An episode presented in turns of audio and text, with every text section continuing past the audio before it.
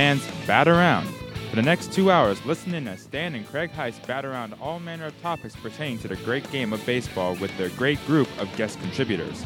Feel free to tweet your questions to Stan at Stan the Fan. Now sit back and enjoy the bat around. Guys, take it away. All right, and welcome welcome aboard on this Saturday, April the 7th. It is one guy today, uh, although Craig Heist will join us later. Stan the Fan here from Press Box with the bat around for this Saturday. Let me quickly tell you what we've got for you, and then we can rehash what was an incredibly exciting and uh, most interesting baseball game last night. And that's the thing that you get every time you either go to the park – or turn on the television. You never know. You may get that most boring 10 to 1 victory or a, a kind of quickly played and dull 2 to nothing game, but last night was anything but that. 7 to 3 final. The Orioles win in 14 innings in the Bronx and they've stamped themselves for at least a couple days as contenders rather than pretenders. Joining us on the bat around today at 10:18 will be Mike Shalin of the New Hampshire Union Leader. We'll talk to him about the quick start that the Boston Red Sox have gotten off to and that scintillating pitching they're getting. Um, the return to health of one David Price and uh, return to form a little bit with Rick Porcello. Uh, we'll talk to him about that. Also at 1040, Mel Antonen of MASNsports.com. We'll talk a little bit about last night's Orioles victory over the New York Yankees. We'll talk about what the plans are for Alex Cobb, which have been put on, I won't call them put on hold. They have been slowballed, which I think is a very smart move. There was actually talk that Alex Cobb was going to start the game on Monday night against Toronto. I think that that has been backed up at least five days, maybe eight or nine days. And I think the really the right time to start him might be that game next Monday morning at 11 o'clock in Boston at Patriots Day. But we'll talk to uh, Mel Antonen about that. And we'll also talk to Mel, who follows the game on a, a more national level as well, uh, a little bit about the, um, the phenom who was – suddenly wasn't but is again, and that's Shohei Ohtani, who is homered now in three straight games, in addition to having made his first start, a very successful one, last Sunday against the Oakland A's, I think it was. Uh, Craig Heist of uh, 106.7, the fan over in D.C., and my normal co host will join us from Nats Park, and we'll talk a little bit about the extension of Mike Rizzo there and the early feelings about one Dave Martinez as manager. Joining us at 11:20 is always one of my favorite uh, reads when I read the sports pages, be it online or in paper in my hand. Jim Henneman will join us to talk about some of his reflections on the 2018 spring training. He did a periodic sort of series of articles uh, down there, and they were quite fascinating. One was uh, Jim's going into Jim's mind as he took the train, the auto train down to Florida this year, imagining what it would have been like back in the days of the 30s and 40s when that's you know that's the only way teams traveled to and from each other was by train. Uh, Jim Henneman will join us at 11:20 and then at 11:35 the last Orioles pitcher to win 20 games in a season I don't think we thought it would take 34 years before that would happen again, or at least 34 years before it would happen again. This is the 35th year, I believe. 1987's Mike Boddicker joins us uh, for a, a, little bit of a poignant revisit with a friend, Sammy Stewart, who passed away um, during uh, spring training this year. Um, Mike Boddicker was pretty good friends with the late Orioles hurler um, both from their days with the Orioles and I believe the Red Sox. I think we'll talk to Mike Boddicker about that. But let's get started. Brittany, how are you doing, dear? I'm doing wonderful. How are you doing? All right. Any uptick in uh, Towson University's men's baseball team? Um, baseball, they did pretty well last weekend when I called the game. Um, unfortunately, their game on Wednesday got canceled. Uh, not really sure why. I don't think LaSalle could make it in, but okay. yeah, they've been picking it up a little bit, doing pretty well, and Yeah, looking good. All right. Have you been following the Orioles? Yes, I have. I mean, who isn't happy that they've been beating the Yankees? So Yeah. After a one and five start, the Orioles win opening day, lose two in a row to Minnesota to close out that home series, then go to Houston and are in two of the games, but but can't quite get the job done. They're one in five going into New York, and you're looking at Andrew Cashner and Kevin Gausman and Tillman and Wright starting those four games. And I think if you had said to me uh, on on Wednesday afternoon after the Orioles lost to Houston for the third straight time, relax, you're going to at least split in New York. I think we all would have said, okay, I'll sign on for a split in New York out of four games. And the Orioles in two games have assured themselves of a split. And in fact, if they can win one of these two, they will win the series three games to, to one. yeah, I mean it's early on in the season. You can't get down about your team dropping games to Houston. you oh, gotta I can. go back. oh, and- I can get down. Oh, you can't get down about that. Yeah, yeah. Well, I got down because I thought two of those games they could have won. Yes, I and agree they and they didn't win. And I did get down about that because the prospect of the way that Cashner and Gausman had pitched in Game One was not too in, in, enticing for me. But uh, Andrew Cashner pitched well Thursday night, and Kevin Gausman gave the club a solid five innings. Um, I think the the key last night would have been you'd really like to get Gausman into that seventh inning and shorten the game a little bit. He still left it in the hands of the bullpen for four innings. Richard Bleier came on and did did well for an inning and two thirds, and then Miguel Castro did okay until the bottom of the eighth inning when Didi Gregorius took him deep um, and hit that home run. But I think we're seeing early in the season despite the fact that the numbers don't look entirely pretty, I think his earned run average is now like 4.2. Miguel Castro, I think we're seeing the great versatility he has, the great stuff he has, and I'm really optimistic that he's going to be a major part of this the overall bullpen this season. And I think I was right in in predicting or at least warning that if they had made him the starter, it was really going to leave that bullpen wide open for discovery uh, as to who was going to pitch those sixth, seventh, and parts of eighth innings. Uh, you know, because Buck Showalter, one thing about him, he's not going to throw out Darren O'Day two, three days in a row.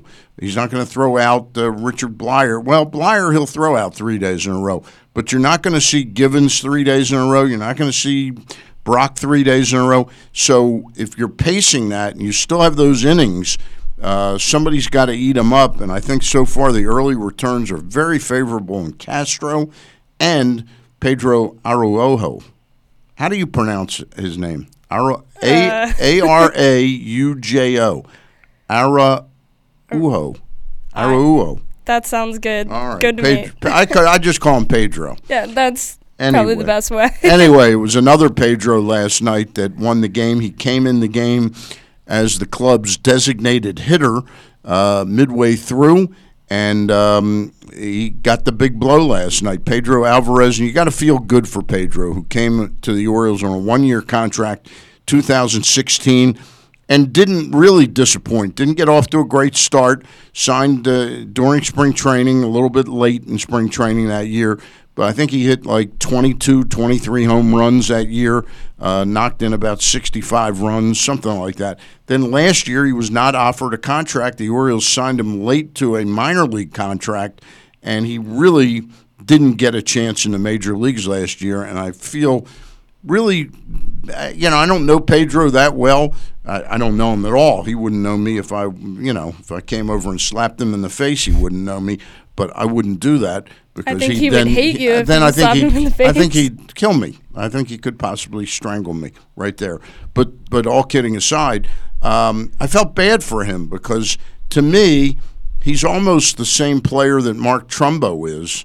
Only Mark Trumbo got thirty-nine million dollars, and this guy got like seven hundred and fifty thousand dollars probably last year, or five hundred thousand. And this year, it's kind of more of the same. He's probably making one point seven million as long as he's in the major leagues. But if Trumbo comes back in ten days, they could very well option try and option him. They got to probably put him through waivers again uh, to get him back to the minor leagues. And I think with his service time, he could also refuse the assignment and be a free agent that a team like the Tampa Bay Rays might want to sign. I would like to not lose Pedro uh, Alvarez. Anyway, felt great last night that he came in and got the big blow off of um, uh, Holder uh, what's his first name? Uh, oh God, I can't. Jeremy Holder? No, I can't remember. Uh, anyway, Holder gave gave up the grand slam home run to Alvarez, and the Orioles had themselves a victory. It was not a save for Brad Brock, but Brock did come in and pitch the bottom of the 14th and retired the Yankees one, two, three. I will say this about the Yankees: they're already hurting their first baseman has had this foot surgery to clean up a problem in his ankle, and he's going to be gone probably six or eight weeks, I think, is Greg Bird. And they had penciled him in as a superstar in waiting, ready to blossom this year with 30 plus homer power and all that. He's already down. Drury left the game last night with a migraine headache, doubtful, I think, to start today. And we'll try and there's a website, uh, baseball lineups, or it's baseball press. Baseball press. Um, anyway, the lineup for the Oriole game will probably be out in the next 15 or 20 minutes. But Drury probably won't play, and also Gary Sanchez left that game in the top half of the 14th inning when things were just getting excited. The bases were loaded, and Holder was pitching to Adam Jones and there were two strikes, and I think one and two count or something like that. Sanchez reached over for a pitch, and you could see that his calf really cramped up, and that's been an ongoing problem for him. They had to bring in their backup catcher. Adam Jones struck out, I think, on the next pitch or second pitch, and it was a little bit of an argument there ensued between uh, Adam Jones and home plate umpire um, Ed Hick- Hitchcock, Hickok, uh, and then and then Pedro Alvarez came with the grand slam. But the Yankees walking wounded a little bit. Is the lineup out? Um, so right now they just have the pitchers posted. Yeah, and the pitchers are Chris Tillman and Sonny Gray. Yes, sir. All right. Anyway, uh, again, our guest list today, because it's a jam packed show, Craig Heist is not with us today because he's got to cover the Nats game against the. Who are the Nats playing again? The Mets, right? Nats and Mets at Nats Park. I think that game time is 105. Heist is going to join us at 1105. We'll talk to him a little bit about the extension, uh, the two-year extension that Mike Rizzo got. Again, the way the Lerners conduct their business. Listen, all of these owners have idiosyncrasies as to how they handle things, but the Lerners just have an odd way of showing their appreciation of people. They don't really get tied up in four, five year, six year contracts. They gave Mike Rizzo a two year extension. And remember, if you remember, Dusty Baker had a two year contract to manage the, the Nationals, and all he did was win his division two times in a row. And uh, yet that wasn't good enough for the Lerners. So I mean, you think they're just looking for somebody who can get them far in playoffs? It doesn't matter about the division win. I, I think they, of course, they want to win the division, but I think they feel that they are so much better than the rest of the division that that's almost like an automatic. And if somebody can't take them the next step, but I, I really think now Mike Rizzo, at least publicly, says all the right things that we we've developed such a tremendous bond together and all that. Well, two year contract extension doesn't show me that incredible bond. It shows me uh, we want to keep the pressure on you. You know, uh, you know. I again, I don't know Mike Rizzo.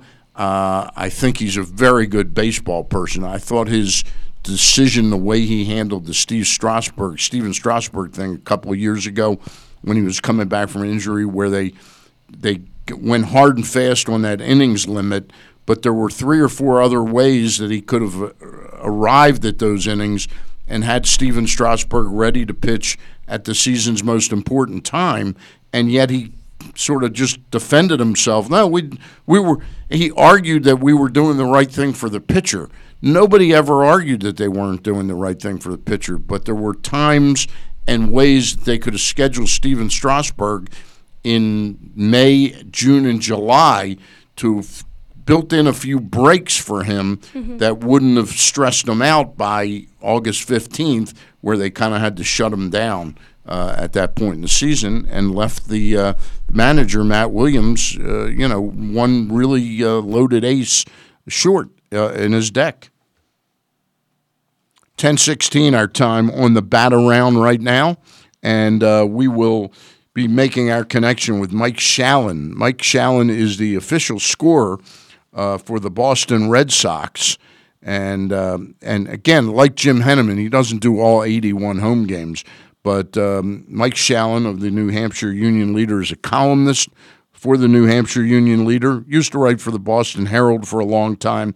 Wrote for the New York Post for a long time. He's going to join us this morning, and we'll talk to him both about. Um, we're, we're going to talk to him both about the Boston Red Sox and about a couple plays last night. Mike is not an umpire, but being an official scorer, I'm sure that Mike knows some of the rules pretty darn well and will be able to help lend some clarification to what happened on a couple plays last night's game. Uh, Mike Shalin uh, of the New Hampshire Union Leader joins us, and I think he joins us right now. Mike, how are you? Good morning. How are you? Good. Are you uh, the official scorer today at the uh, Red Sox game? Yes, I am. I'm on my way right now. The temperature's 35 degrees, and it's cloudy, and a perfect day for baseball. All right. Who's pitching today in that matchup between Boston and Tampa Bay? This will be uh, Faria for the for the Rays and uh, Porcello for the locals. Okay. The locals, uh, Faria, uh, not Faria, Price and um, Porcello have both pitched very well so far in the early going. Well, they all have. Yeah. Um, they they've set all kinds of franchise and major league records. They haven't given up. The starter a starter hasn't given up more than one run, and their uh, combined starting ERA is .86. So that part of it could not have gone any better. Now that said, they've won six games in a row and only scored 20 runs in the six games. You know, there's a lot of uh, a lot of crazy stuff going on in baseball. I don't know if it, to me more than usual the first two weeks of the season. I don't know if it's got to do with the early start, but you're seeing you're seeing strange games, long games, uh, three home run games, uh, crazy endings. Uh, I think we had the other night we had the first game in history ever to start and end with back-to-back home runs. And, you know, you got the whole Ohtani story. It just it just uh, Yeah, it's just crazy stuff going on. Yeah, it's been very, very interesting. Hey, Mike, I'm not sure if you heard about the play last night. Now, again, I make the point that you're not an umpire, but you're an official scorer, so you know the rules pretty well. Uh, Giancarlo Stanton's on first base. Yankees, the Yankees have somebody on first base. I can't remember who it was. The batter bounces the ball to the pitcher. They get Stanton in a rundown. The batter on the base runner from first is standing on third. Stanton does not try to take the bag. He runs past the bag without even touching the bag, in mm-hmm. sort of into past the bag. Now I won't say left field, but he's five steps past the bag. Caleb Yeah. Joseph never tags Stanton initially. The guy, the base runner from first, who's on third, Joseph tags him, then tags Stanton, and the Orioles think they have a double a double play. The umpires came out, discussed it, ended up only awarding the out on Stanton. Buck Showalter came out and was furious, and it sounds like the rules were not um, were not followed there, and it should have been a double play. Yes, it should have been. It was uh, they missed it. You know, they um, How do how do four professional umpires and seriously, I'm not a guy who just automatically beats up umpires. Wouldn't one of the four really kind of know the rule there? well, you would hope so, but um, uh, you know, I don't understand how a guy could ever be safe if he's not on a base. I just, uh, you know, uh, uh, barring interference, I, I, I don't know how they missed it. Uh, they explained it on the Yankee broadcast. I think it was Sanchez who had Who, who would come over? That's right. It was Sanchez who would come Yeah. over to third base. Right. which the fact that he was on base was even unusual, but the fact that Sanchez uh, got got to the base, uh, which he- doesn't he doesn't own until Stanton situation is resolved. Now, had they tagged Stanton first and not Sanchez, my understanding is it would not have been a double play. But since it was the way it was, Correct. it should have been two. And you know, there was a play. There was a play in Toronto, uh, uh, not in Toronto, but uh, the other day where the ball, where a ball hit the outfield fence and popped up in the air, and Granderson caught it. They called it an out, and the I think it was the White Sox. Their base runners didn't know what to do, and and the guy on third completely messed it up. He went back to third and didn't even score after the out call was made. So they they they got together and they decided, yeah, on replay, that it's a ball in play, and they just decided to give the base runner a, a single and move everybody up a base. So it's you know, I, again, all this stuff goes back to my original plan for the umpires, and that is for the crew chief to have an earpiece. He gets buzz from New York, or even a fifth umpire, a rotating fifth umpire, and and New York said, hey, hey, hey, hey we're we're looking at this. But no, no ten minute discussion. Right. No four, no four minute uh, review like they had in Detroit on op- uh, for the opening day when That was Boston- terrible. uh, That was Boston terrible. opening. Now I'm not saying he was safe for out. I'm just saying that there's no conclusive evidence. Just like the last play, uh, the Red Sox could have won the game in the bottom of the ninth inning the other night. Jackie Bradley, it was a bang bang play. They called him out. Had they called him safe, it would have counted, but there was no conclusive evidence. But so much of this stuff could be taken care of time-wise with an earpiece in, in, the, in the ear of the of the crew chief, like they do in football. And say, Listen, we're, we're looking at this, and 15 seconds later, Chelsea comes back, or, or wherever the um, offices are now, comes back and says, "This is what it is." You know, uh, uh, when I when I have when I have a, a call that I've never seen before uh, as a scorer, the first thing I do is get on the phone with the Elias Sports Bureau Right. because they're in charge, they're in charge of official scoring, and I run it by, by them, uh, whoever's there, and I said, "Listen, this is the situation. What do you what do you want me to call on this? Because I know if I don't call it the way they want it, they're going to change it anyway. Right. So what do you want me to call on this? Boom, they tell me, and I clear it up. You know, sometimes I even get it right, which surprises everybody in the press box. But uh, you know, I just I, I don't understand why a simple solution is not there. Buck protested and had every right to protest. Yeah. Now, when when a protest is made, the fact that the Yankees never scored a run there and the Orioles win the game, is the protest then a moot point totally, or do they do they try and come up with an explanation that serves the purpose of hel- hoping to get something similar right in the future? Well, I hope it's the latter. Um, first of all, I think the next time a protest is upheld, you'll probably see Halley's Comet in your living room. But, Yeah. uh, Or you might you see know. Donald Trump tell the truth. well, I, that's listen. I don't like to get into politics. You know that. I know that, Mike.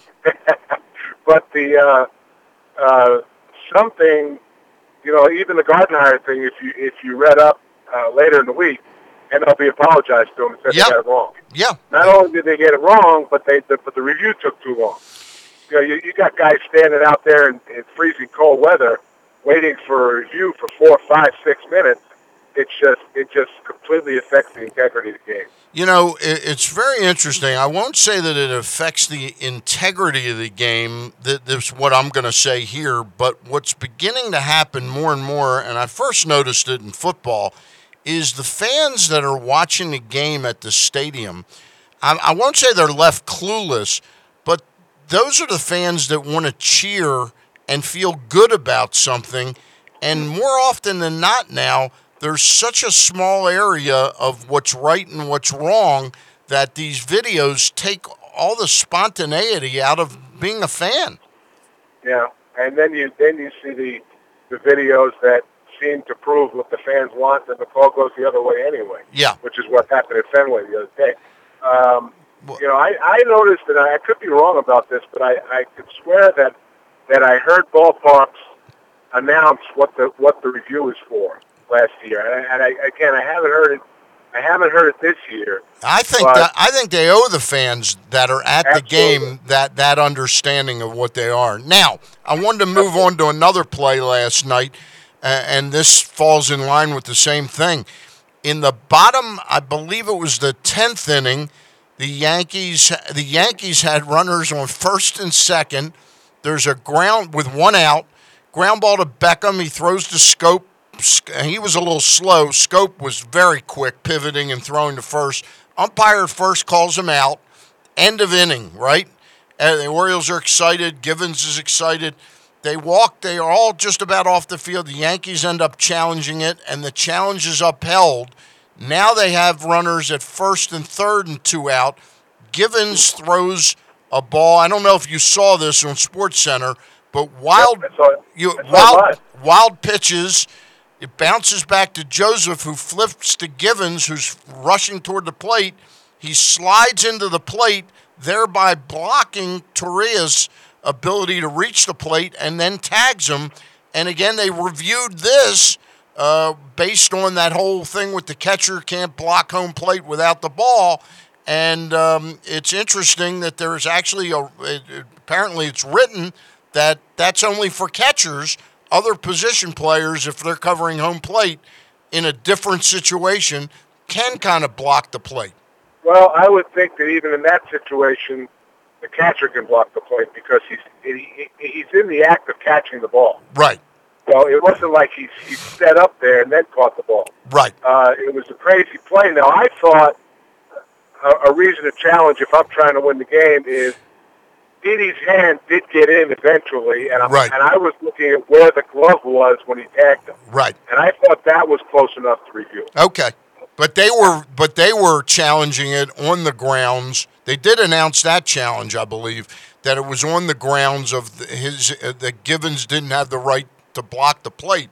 And again, I make the point that's that's vastly different than a catcher gauging a throw from right field when a pitcher's rushing toward the plate.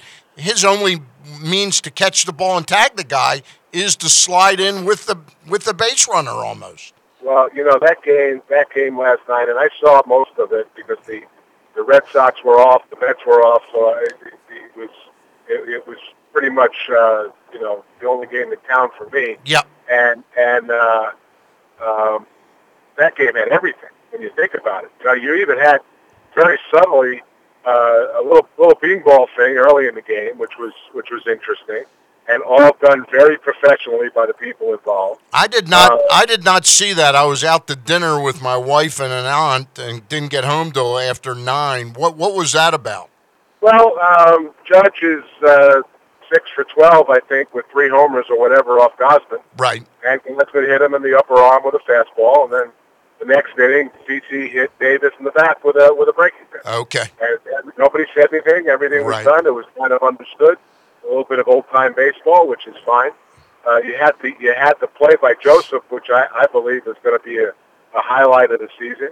You, you've got you've got the Yeah. play by Judge taking the home run away. Oh, it Uh, was ter- you know, I mean, it, it was it was a fascinating baseball. it really game. was. It really was. And, and it it was you know for the people who you know who who think that oh another thing is the Yankees were dropping one player an inning. You know they Yes. they just they just put Sabathia and Drury on the the, the, the uh, On the stable DL. list. Yep. Yeah, and and they lost uh, Wade and And Sanchez is hurt again. and Sanchez. Well, Sanchez was a cramp, I think. Yeah, Yep. I think he just cramped up after all those innings and and not having to run around the bases with hits because he only has one two hits for the season. But anyway, Hey, we're uh, it was just a fascinating baseball really- game, and it really lent to lent against the common thing that people want to put a runner on second base with nobody out in extra innings. right. That's a uh, that's a which That's an idiotic idea. Hey, hey, Mike, we're talking with Mike Shalin, a columnist for the New Hampshire Union Leader, also an official scorer at Fenway Park. He's on his way to the park today uh, as the Red Sox face off against Tampa Bay Rays, who are off to as bad a start as the uh, Red Sox are off to as good a start. Wanted to talk to you about a play that happened last Sunday. This is not an official scoring thing at all, but it's a it's uh, uh, old school versus new school, whatever the unwritten rules. I, Um, know where you're, I know where you're going well, Jose Berrios is pitching now. I did hear this spin on it that the reason that the Twins were upset that uh, Chance Sisco bunted for a base hit in the ninth inning, down seven to nothing, is that the the Twins had intended if Barrios had pitched a one hitter, they were going to appeal to the official scorer to change his ruling, which I do agree. I thought the, the guy made an error in left field on the other hit by Sisco, but that was apparently one of the things they were thinking of doing.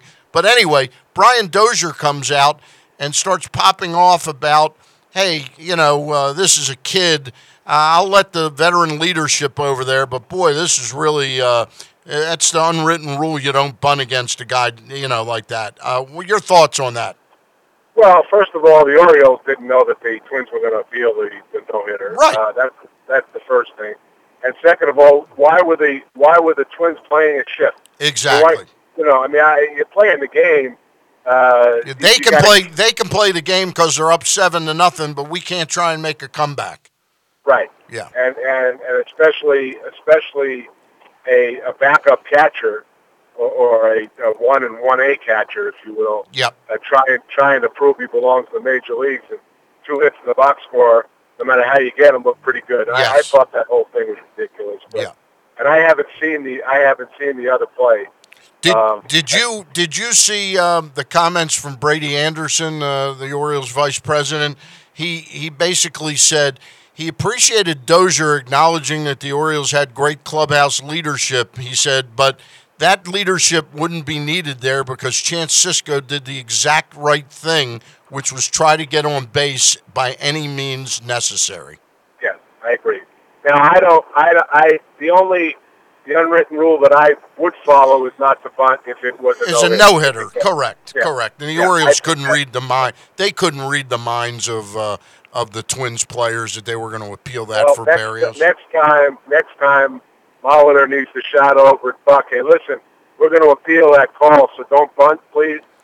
So I, you know, just to just to clear it up because Yep. it's all kumbaya in in sports now anyway. In in light of what we saw last year, which to me was mind blowing, how that thing escalated between the Red Sox and the Orioles. Now I know it's vastly different because we're not in the same division as the Twins. We don't play them until July.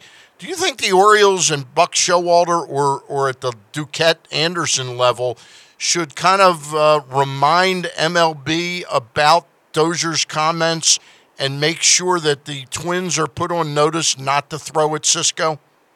I think that I think uh, I, I think the Twins know. I mean, Yeah.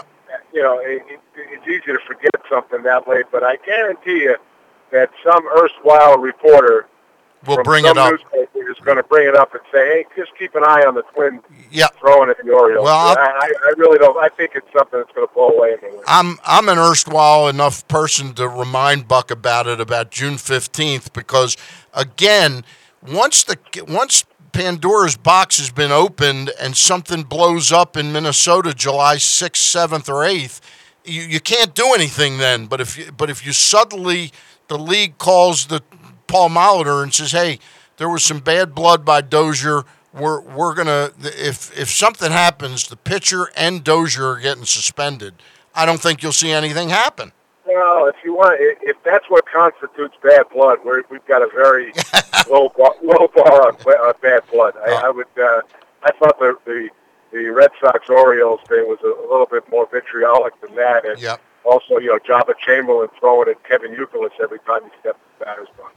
So uh, I, I would. I, I'm not even gonna. I'm not even circling it on my calendar. You can All bring right. it up. I'll. I'll remind Buck. Hey, Mike, always a pleasure to have you on, and uh, it's amazing how many times I get you on during the season that we have something that we can talk about that involves official scoring, and most of the time you've seen the play, even though it's not a Red Sox game. It's pretty amazing. Yeah, well, that's what I pay all that money for DirecTV for, and uh, and why why I have to publish books by the hometown team. Shameless plug, which is uh, available on Amazon Now- and will be in the, will be in bookstores everywhere. Now that's the that's the book of the photography of Fenway Park for what? How many years?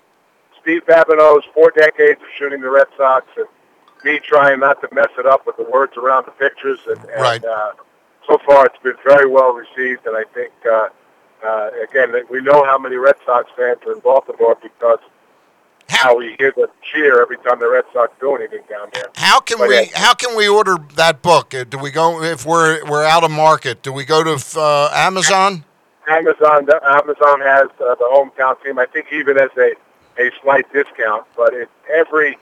I mean, you can't imagine the number of really beautiful pictures, and every every mini chapter on the player includes a, a full one page picture of that player. That's You know, great. It's a, it's a great picture in the book of uh, of Yaz and Ted Williams together, and it's really uh, you know it's really Steve's life life's work, and I was glad to go along for the ride. Is there a picture of you in the book?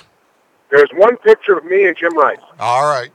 Hey, we appreciate it. We'll plug the book every time we have you on this year, and I got a couple people I know are Red Sox fans that make a great gift. Just one last thing for you. You know our website, pressboxonline.com. If you Yep. want to read some really good sports writing, go click on our website, pressboxonline.com, and then go up to the columns. Read some of Henneman's spring training stuff this year. I at 82 years of age, he's still a master. It's Yes, unbelievable. he is.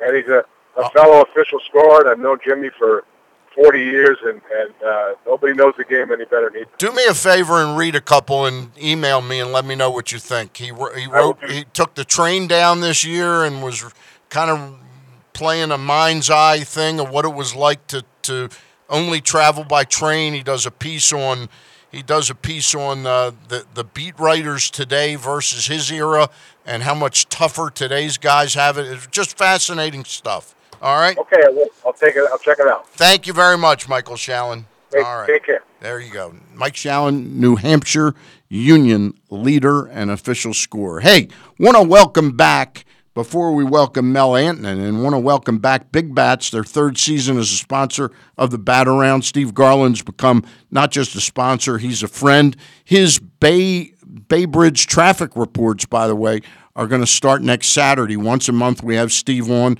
to talk a little bit about how Big Bats is doing, what's big on the screen there, the Caps, the Wizards, uh, and the Orioles and Nationals. You can watch the games down there.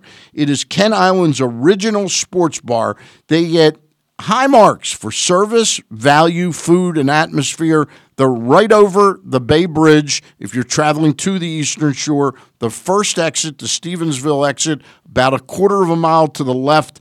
81% of the reviews of Big Bats are of an excellent quality or very good quality. That's high marks indeed. The location, the address, 216 St. Clair Place, burgers, cheesesteaks, great salads, and more. All there for you at Big Bats in a baseball ambiance that is unbelievable for a baseball fan. So stop by at Big Bats on your way to the Eastern Shore. When I think about things that have over delivered in my life, I think about blueberry pie Oreos, I think about the first Kingsman movie, and now I think about Hammer and Nails in the Owings Mills Metro Center. My first trip to the Ultimate Man Cave Nirvana blew me away. When I got there, I went to the back room. Oh, this is where the magic happens. I got my first ever manicure and pedicure treatment. It was so relaxing. I understand why a lot of guys actually fall asleep back there. The seat was custom crafted for my comfort. I had a flat screen in front of me with noise canceling headphones so I could watch whatever game I wanted to, and I was even sipping on a nice adult beverage. Then I went out and Tracy hooked me up with a really stylish haircut. She took care of me with the shampoo treatment, the hot steam towel. You can even get the close edge razor shave all at Hammer and Nails Owings Mills. Memberships are available. They make a great gift. On Mondays, you can rent out Hammer and Nails for your corporate event. Trust me when I tell you, this is an experience all guys must have. Hammer and Nails, grooming shop for guys, now open in the Owings Mills Metro Center. Spring into savings on a new car at Jerry's Toyota, Jerry's Chevrolet, and Jerry's Mitsubishi. Save a lot of money at Jerry's with free financing on over 800 new cars and trucks in stock. Jerry's has incredible springtime deals, like monthly payments as low as 129 a month on new Toyota RAV4s, Camrys, and Chevy Malibus and Cruises. Looking for a new SUV with third row seating? Well, Jerry's has a great selection of models, including Toyota Highlanders, Chevy Traverses, and the Mitsubishi Outlander. If that's too much and you are shopping for a new crossover, Jerry's has great deals on new Toyota CHRs, Chevy Trax, and the all new Mitsubishi Eclipse. Plus, right now at Jerry's, get huge huge savings on over 200 pre owned cars, trucks, and SUVs. Do it. Visit Jerry's Toyota on Bel Air Road or Jerry's Chevrolet and Mitsubishi on Joppa Road and online at jerry'sitsaboutyou.com. Special financing and lease payments with approved credit through dealer designated lenders. Sale ends 43018. Okay, so what do you get when you combine the Chick fil A Vanilla Ice Dream and their Simply Orange Juice? Well, introducing the all new Frosted Sunrise from our friends at Chick fil A Nottingham Square. It's perfect with breakfast, lunch, or dinner. Nothing refreshes like the Chick fil A Frosted Sunrise. And hey, if you prefer lemon, try the Frosted Lemonade. Don't forget to think about Chick fil A Nottingham Square as well for all of your catering needs, graduation parties coming up. Chick fil A Nottingham Square, 5198 Campbell Boulevard in the Nottingham Square Shopping Center. KZ, Sari, the NFL Chick KO from the Pressbox Fantasy and Reality Football Show. You can hear it by going to pressboxonline.com slash fantasy every Sunday morning from 10 a.m. to noon. And you can also check us out on facebook.com slash pressboxsports. We talk about college football. We talk about the NFL. We talk about the fantasy aspect. We talk about the reality aspect. And we talk about soccer, the, the other type of football. No, no, we don't. We don't? No, Never? no, Yeah, not really. Tennis? Nope. Rugby? nope. No, just No, football. just NFL football. football. College College football. football. Every Sunday morning, 10 a.m. to noon, Press Box Fantasy and Reality Football Show. And we are back on the bat around. A reminder Glenn Clark Radio every Monday through Friday from 10 to 12. I'll be in with Kyle Ottenheimer this Monday and Tuesday as Glenn is down in New Orleans uh, celebrating WrestleMania. So uh, I'll look forward to doing those shows on Monday and Tuesday with Kyle Ottenheimer. And remember, every Sunday, you just heard the promo, but Ken Zales and Sarita Hubbard, the NFL chick, uh, 10 to 12 fantasy and reality football program. Joining us now is a man who knows the difference between fantasy and reality. Very fine sports writer for many years with USA Today, now with MASN Sports and MASNSports.com. That is Mel Antonen. Mel, how are you?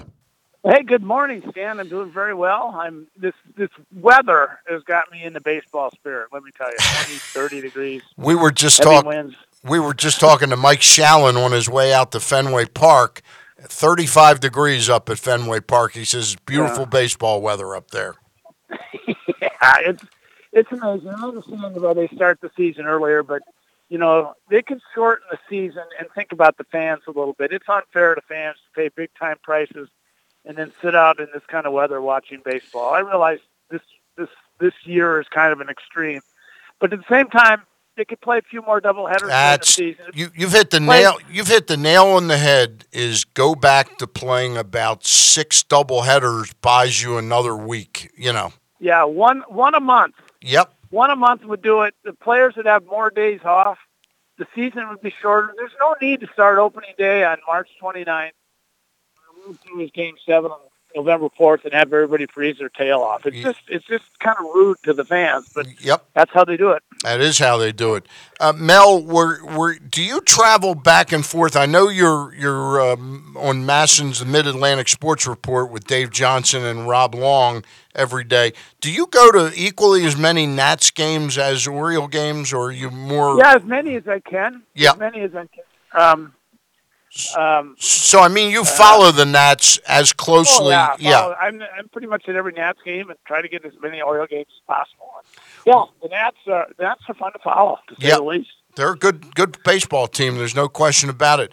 Your thoughts on the early going with the Nats right now? It's been like sort of a catch as catch can, hasn't it? Yeah, it has. They haven't they haven't pitched well. It's unusual that Scherzer and Strasburg have back-to-back starts where they're not uh, pitching very well. But it's you know it's only one week. There's going to be other weeks where they don't pitch well too, but it's always more magnified at the beginning. The Nats, if they just play up to potential, uh, they they have a chance to really dominate in the National League East. But having said that, the Mets are off to a good start with healthy pitching, and the Braves are looking awfully good as well. It is, uh, and it's been fascinating to watch the Phillies, who there was high hope that they would be, and we're only one week into this, but there was a thought that the Phillies would be the team to to sneakily kind of jump up and challenge the um, the Washington Nationals.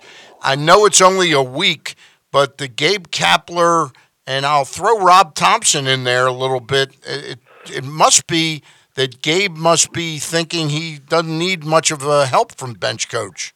That's right. Gabe is uh, Gabe is the extreme analytics person.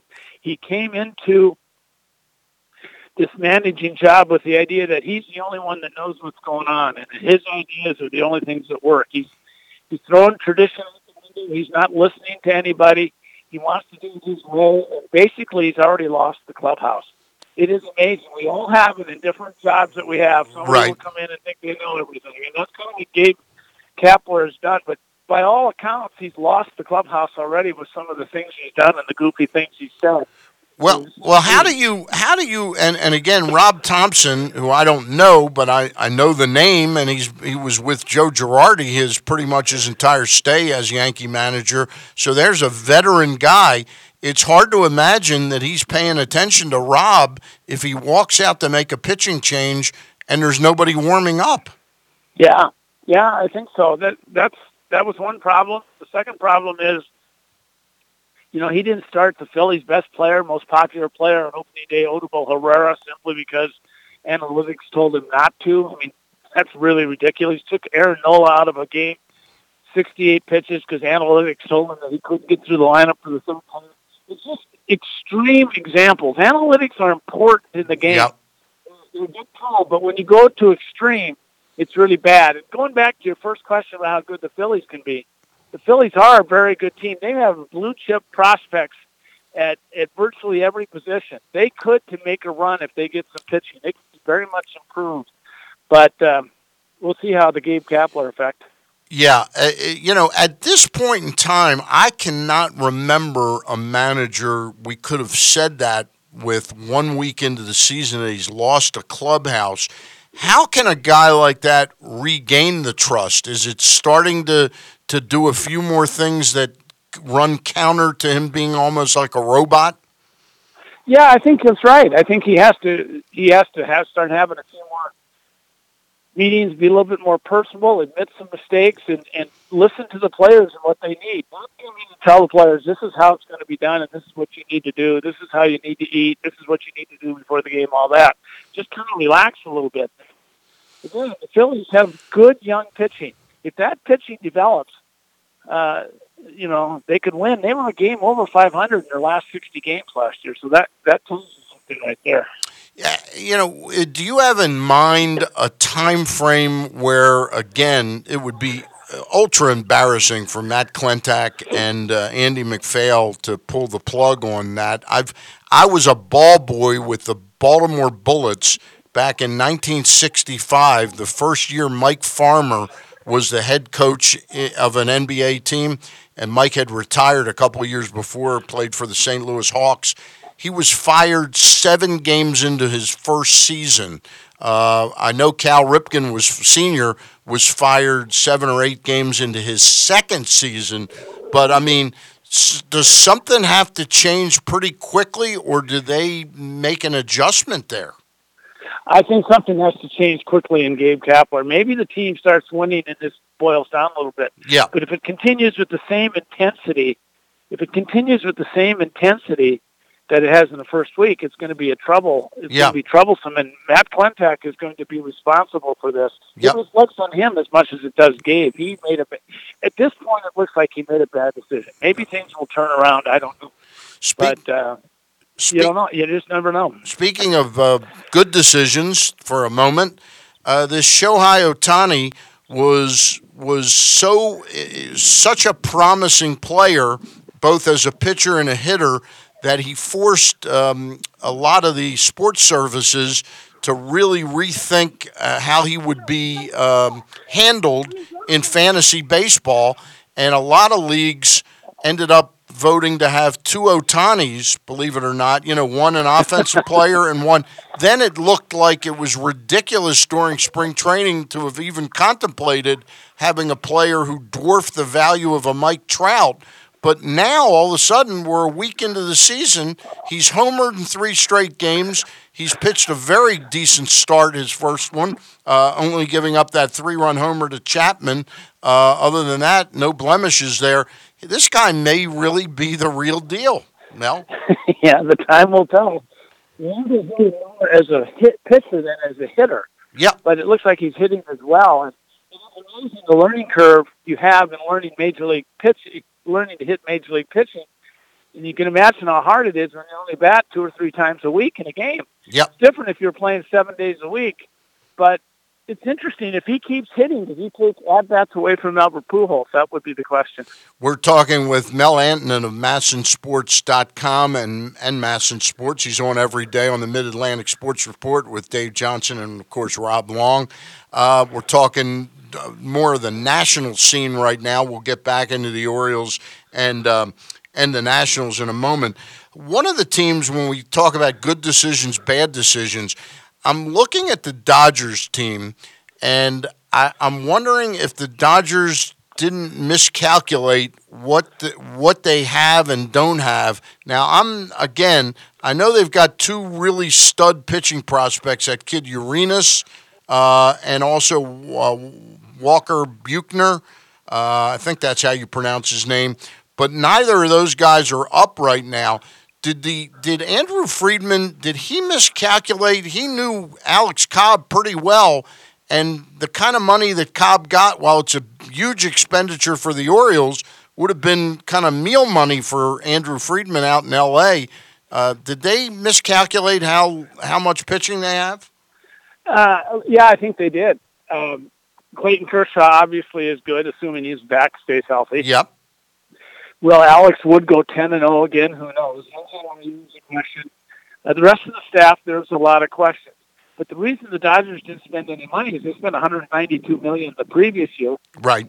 They gave up for Clayton Kershaw, they spent money on Turner, Justin Turner, and Kenley Jansen, and they're waiting for the next free agent class. They're banking that their pitching staff is going to be as good as as it was last year, but early on it hasn't looked that good. And I think Alex Wood as their number two starter can be a big question.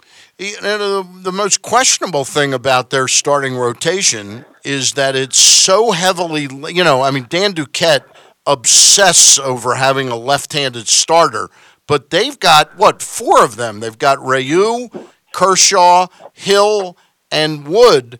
It, that seems to be kind of ass backwards. Well, yeah, it it, kind of worked out that way, but there's not much you can do about it. I guess uh, you know they loved Rich Hill when they signed him, and he's 37 years old. But you can't worry about that stuff. You just have to. Uh, Do we still have you there, Mel? Coincidence in anything. Yep, yep. Um, Hello. Get, go ahead. Get, getting back to the Orioles, I think we lost Mel Anton. Okay. I thought we had a rough connection there anyway. We'll try and make our connection with Mel Antonen in just a moment. Orioles are squaring off against the Orioles are I think you turned my mic off. The Orioles are are uh, squaring off against New York Yankees at 105 as of about 10 minutes ago. The Orioles have not put out their lineup just yet at 1054. Um, I'm not exactly sure when they have that posted. It might be by 11:05. But uh, the Yankees lineup is is I'll tell you if you talk about a lineup that that might help Chris Tillman navigate through. Um, Gardner, Judge, Stanton, Gregorius, then Tyler Austin at first base, Andujar at third base, Jace Peterson in left field, Austin Romine is the catcher, Ronald Torreyes at second base. Mel Antonen joins us. And Mel, I was just going through the Orioles haven't posted their lineup yet, but let me read this in case you didn't hear the whole thing. Yankee lineup facing Chris Tillman today Brett Gardner, Aaron Judge, Giancarlo Stanton, Didi Gregorius, and then this is what Chris Tillman gets Tyler Austin at first base, Miguel Andujar at third base, Jace Peterson in left, Austin Romine, the catcher, Ronald Torreyes at second base. Uh, Buck Showalter and Chris Tillman got a little lucky today. It looks like. Well, the Yankees are injured. They got three or four outfielders on the disabled list: Frazier, Hicks. So um, they're short outfielders. Um, and then um, thing at first base. You know, Bird. Those, those guys would wouldn't probably be playing first base if Greg Bird were uh, were healthy and all that. So the right. Yankees have a little of and where the Orioles are catching a break playing the Yankees now is that the Yankees bullpen has not been what everybody thought it would be. I mean, it's supposed to be really good, and it probably will be real good. But in the first week of the season, it hasn't been. It's been very explosive, and and it's been um, it's been uh, they've been giving up a lot of runs. So that's a break for the Orioles. I was unclear if Shalin told me that Sab- Sabathia and Drury are on the DL. Uh, I'm not sure if that's the case. Sanchez also left last night's game in the 14th inning uh. with a cramp in his calf, and he's not in the lineup today. Austin Romine is catching. That seems to be a little bit of a problem for Sanchez. He does seem to be a little bit injury prone. Yeah, he can be injury prone. Uh, CC left last night with a hip injury. I think we'll know more today on that. But uh, yeah, the Yankees have bullpen issues and injury issues to begin the season. You know the fl- the flip side of that that discussion about the Dodgers that we were into and about whether they miscalculated. One team that doesn't seem to have miscalculated is the Arizona Diamondbacks, off to a six and one start and going back to last year, I think they've beaten the Dodgers. Is it nine straight games, Mel? Yeah. Yeah. Well, the Diamondbacks are awfully good. Uh, they've got a lot of good young pitching. Robbie Ray is developing into one of the best lefties in the National League. Um, they always have good offense with Paul Goldschmidt, and the fact that A.J. Pollock and uh, David Peralta are healthy, that's going to make them even better offensively. Uh, the Diamondbacks are not a surprise. They're a good young team. They've got a good blend of young and old, and uh, they're a team that, that that's going to contend. They're, they're going to be back in the they're going to be back in the race in September. We're going to be hearing a lot about them simply because they're healthy. In 2016, they weren't healthy and they fell apart. Last year they made the playoffs. This year they're going to contend again. You know what's interesting? Uh, we we roundly criticize Dan Duquette sometimes for the Orioles' lack of effort in the international scouting world, uh, especially with these Cuban players and all that. Um, the both the Red Sox and Diamondbacks gave big contracts to Rusney Castillo in the Red Sox part, and the Diamondbacks Yasmany Tomas and both of them have not panned out. Huge losses uh, in the 60, 70 million dollar range for each of those clubs. It's hard to figure out because certainly the Orioles, certainly the teams that signed those players, the Red Sox and the D-backs, have scouted them. You know, it wasn't just a knee-jerk reaction right. to sign those guys because they were good players, but they, for some reason, whatever, don't work out. And uh, it is amazing how much money teams can spend and players that don't work out when you everybody says they think they will, but then they don't. Tomas is a classic example of that.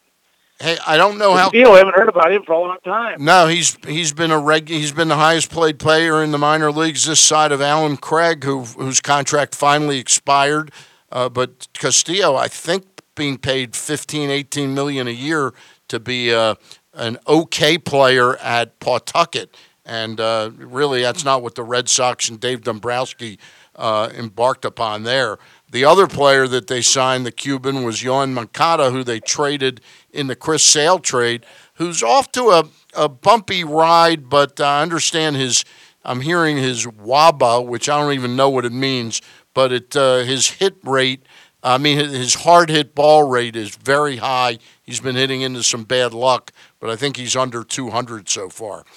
Uh, he's off to a slow start, but he's a good prospect. He's going to have his ups and downs.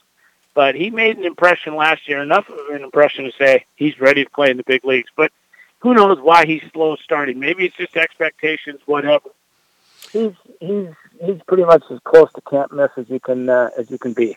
One more uh, topic uh, I wanted to run by you. The San Francisco Giants were hopeful that with what they had in place with Bumgarner and Samardzija, that a couple veteran big bats that they could get a little bit cheaply in terms of the return in prospects, Evan Longoria and um, uh, Andrew McCutchen.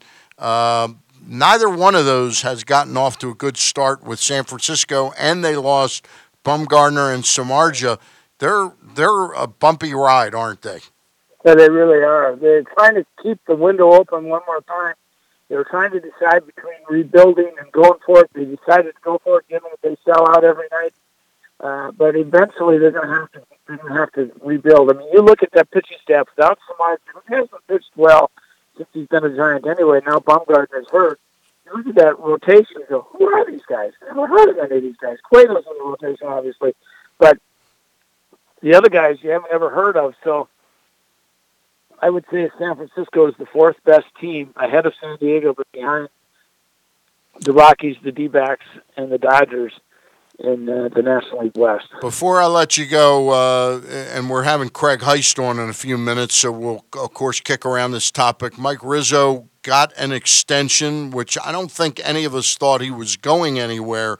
But are you surprised again at how the Lerners handled something like this? In other words, there's not anything in the way Rizzo's handled his job, comported himself uh, as a person that would make me think he wasn't deserving of more like a four or five year extension. He got two. be, he got two it years. Might be, yeah, he got two years.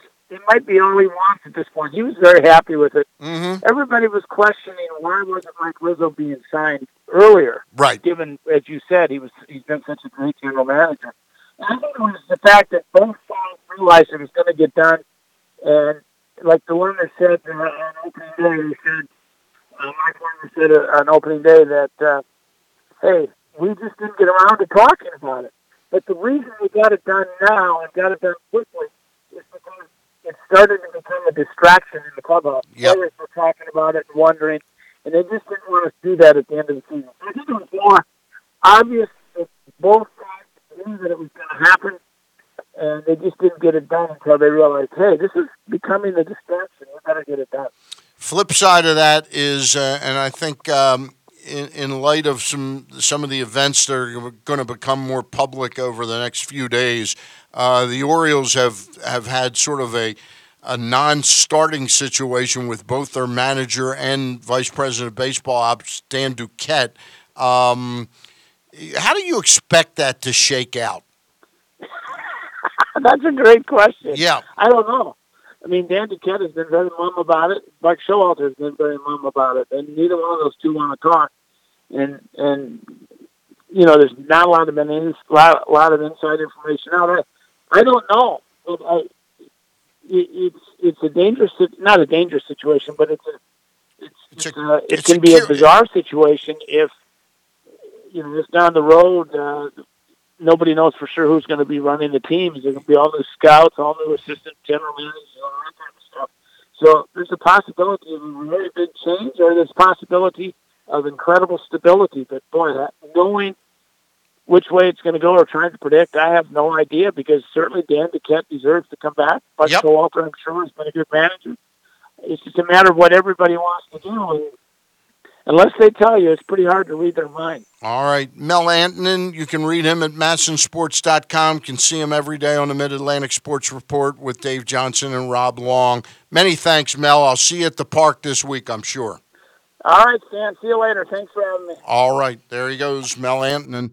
Uh, and we're going to make our next connection in just a moment with Craig Heist. Again, the Orioles have, uh, as of 11.04 this morning, have not posted their lineup. Um, Buck Showalter must be carefully uh, weighing right now. He must be carefully weighing uh, who's who's healthy enough to play or not. But the Yankees, again, we mentioned their lineup. It is it is not a veritable. Uh, uh, it is not a powerful lineup today for the Yankees. Now, of course, the first, four hitters of that lineup can do damage uh, to any pitcher. Uh, but uh, again, Chris Tillman pitching for the Orioles, he could use a break. He needs a good start to solidify his place in this rotation. With Alex Cobb due to come up and Mike Wright, is coming off of probably his best start in three years um, since he came up originally in 2015, I think. Maybe it was 16 when he had those first two or three starts that were good. His game against the Astros the other night was pretty darn good. Um, would have liked to have gotten six innings out of him, but I thought Buck made the right move. Uh, wasn't Buck's fault. What do we got? A problem with Craig Heist's number? I don't think he wants to be on the show today. He's not picking up. Uh, I'm not sure about that, but we'll um, got to make sure we've got the right phone number for Mr. Heist. Um, we're also going to have Jim Henneman uh, will be joining us at um, about 11:20, and here is. Make sure I gave you the right number. Did I put a 410 on there? No, I gave you. Did I give you the right number for Craig Heist? All right. Don't understand why. Maybe you can text him. Uh, anyway, we'll be joined by Heisty in just a couple minutes, provided we can make our contact with him. Uh, but Jim Henneman going to join us at about eleven twenty, and at eleven thirty-five, we'll be joined by former Orioles right-hander and now the last Oriole pitcher to to win 20 games back in 1987, Mike Boddicker. And Mike will join us today for a little bit of a bittersweet uh, reason. Um, understand Peter Schmuck spoke to him during spring training this year after the passing of Sammy Stewart. And uh, understand Mike was uh, very upset uh, about the passing of Sammy Stewart. I just did not know the nature of their relationship and thought we'd explore that a little bit and talk to. Always fun to talk to Mike Boddicker, one of my favorite Oriole pitchers. Well, one of my favorite Oriole observers and national observers is my man Craig Heist, who uh, oft times is sitting across from me on Saturday mornings with uh, doing the bat around. His other day job is being with 106.7 The Fan. Uh, they cover the national games, and that is Craig Heist. Craig, how are you? I'm good. They're still not giving you money for that, though. still, who's still not giving me money for what? 1067. Oh, yeah, they're still not giving me any money. Yeah. I know. It's, I know. it's, right. it's a terrible thing. How It's- are you? I'm doing good, and it's Jake Odorizzi, right? Jake, Jake Odorizzi, right? Right. And Adani Adani Echeverria, right, right, I got exactly. it. All There you go. All right. Craig is always there to point out my mistakes and foibles. And boy, that's a full time job, isn't it, Craig? Well, that's what we're here for. You know, you, you do that to me, I do that to you, and we get along. Hey, question before we talk baseball. Uh, Yeah. David Ginsburg, all intents and purposes, is a pretty bright individual, right? right? I mean, he's a- a solid citizen. What the hell Are, is are he? you going to ask me why, why he's is it at WrestleMania? Why is he at WrestleMania? Okay. And do you This is a- respect him for that?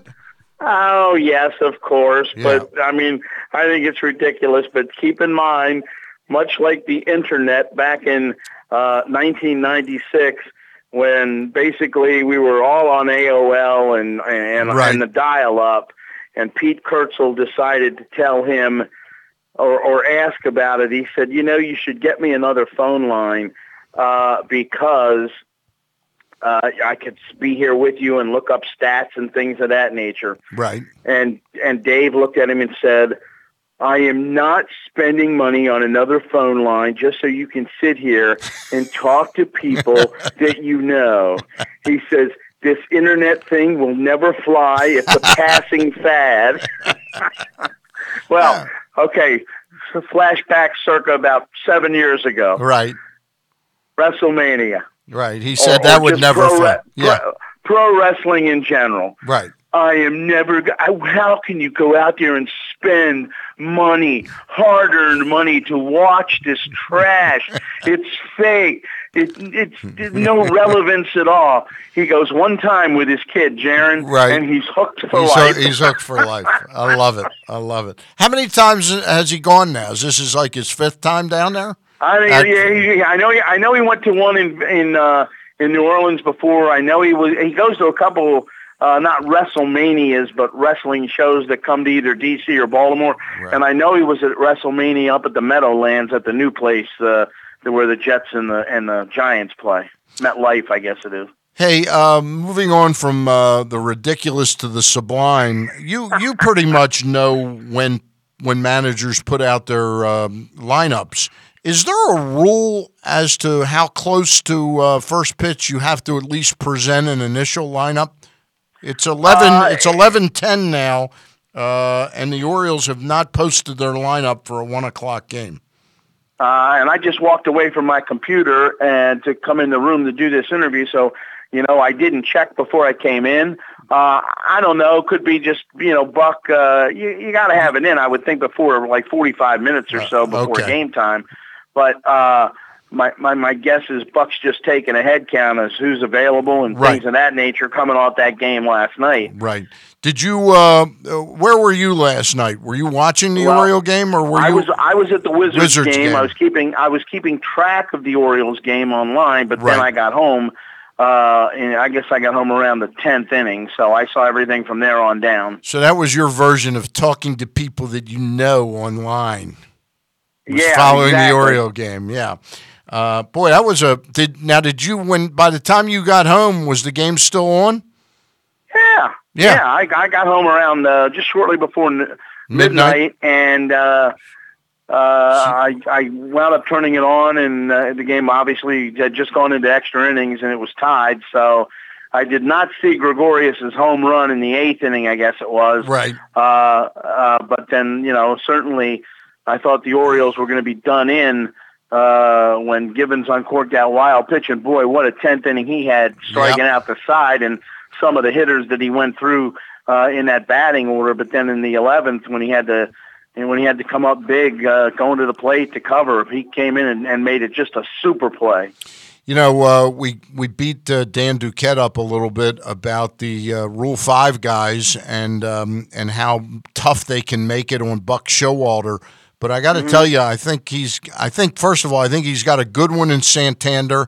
I don't know if he'll stick all this year. He certainly is going to stick those first forty-five days because he can play. Uh, I like the other parts of his game. I love the fact he's a switch hitter, and I love the fact that I think he runs well and runs hard, and he's a good defender. Uh, but this kid Pedro Araujo uh, is really um, he's quite impressive. Quite impressive. He did have a little bit of a rough uh, outing, uh, I guess, the last time before last night. But uh, I I like the way he throws the ball, Stan. Yep. And uh, he kept some of those guys off balance uh, by getting them to swing at pitches out of the strike zone, uh, and, and I think that can bode very well for him.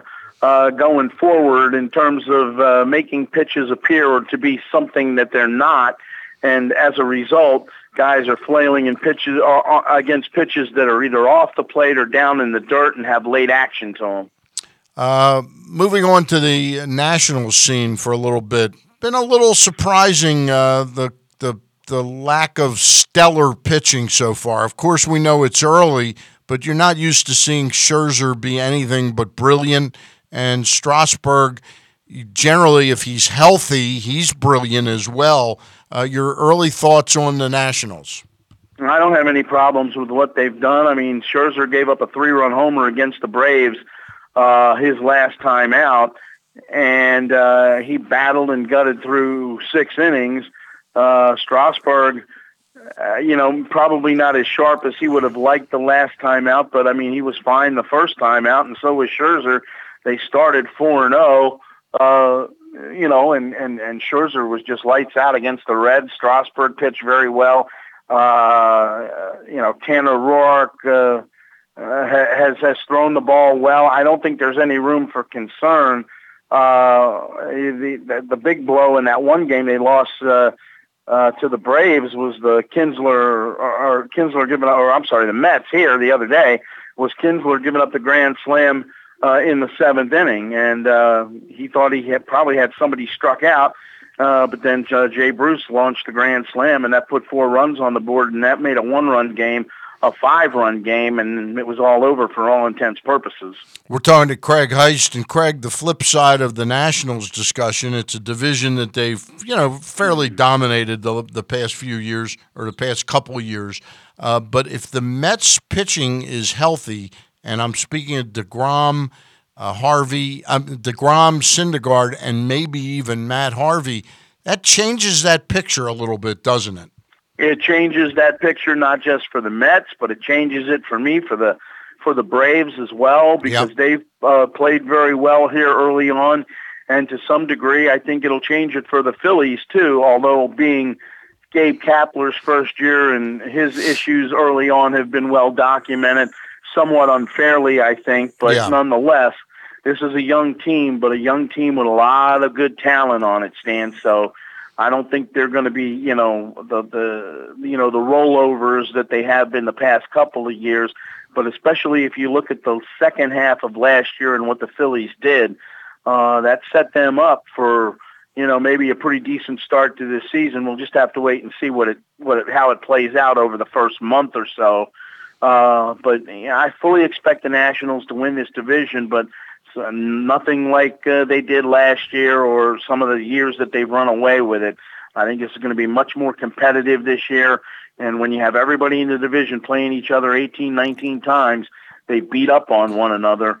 Uh, you know, perfect example of the Orioles. They, you know, the, last year they went what two and seven at Yankee Stadium. Here, the Orioles already have matched their win total at Yankee Stadium.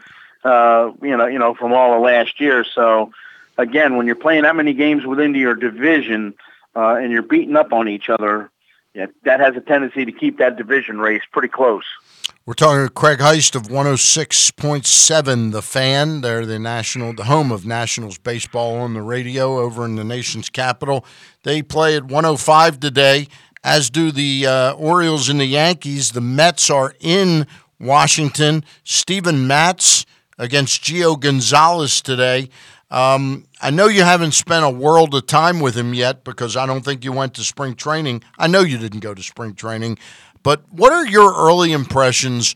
Uh, and I and I'm not trying to be cute because you've probably only seen him manage one game live, uh, but you've watched a couple of the games, you've heard people talking, and you got to meet him when he was first hired. Your early impressions of Dave Martinez?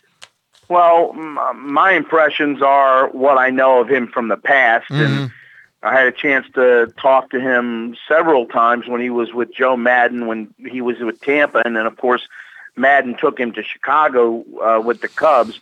Uh, I think he's a guy that likes to, you know, let the players kind of handle their own business, and this is a veteran enough group where I think that can happen uh, here in DC. Uh, I've had no troubles with anything that he's done in terms of uh, moves that he's made to this point. Uh, I know Mike Rizzo feels uh, pretty good about it, and we had a chance to talk to Mike because they just extended his contract. Yep. Uh, the Nationals have through 2020, so uh, he gets this year 19 and 20, and I think that's a real good uh, Was thing to have ha- Was this te- had happen. was technically was this year a new year? So is it a three year deal or is it a two year deal? It's essentially a three because it, it ran out. It's a two-year extension. Okay. But it's a three because he was he was working without a contract, year, right? Okay, Right. Uh, your thoughts on before we let you go because we got Jim Henneman joining us in just a couple minutes. Uh, your thoughts on that? Was it an odd term to you? Do you think he deserved a four or five, uh, or is it sort of in line with how the Nationals handle management?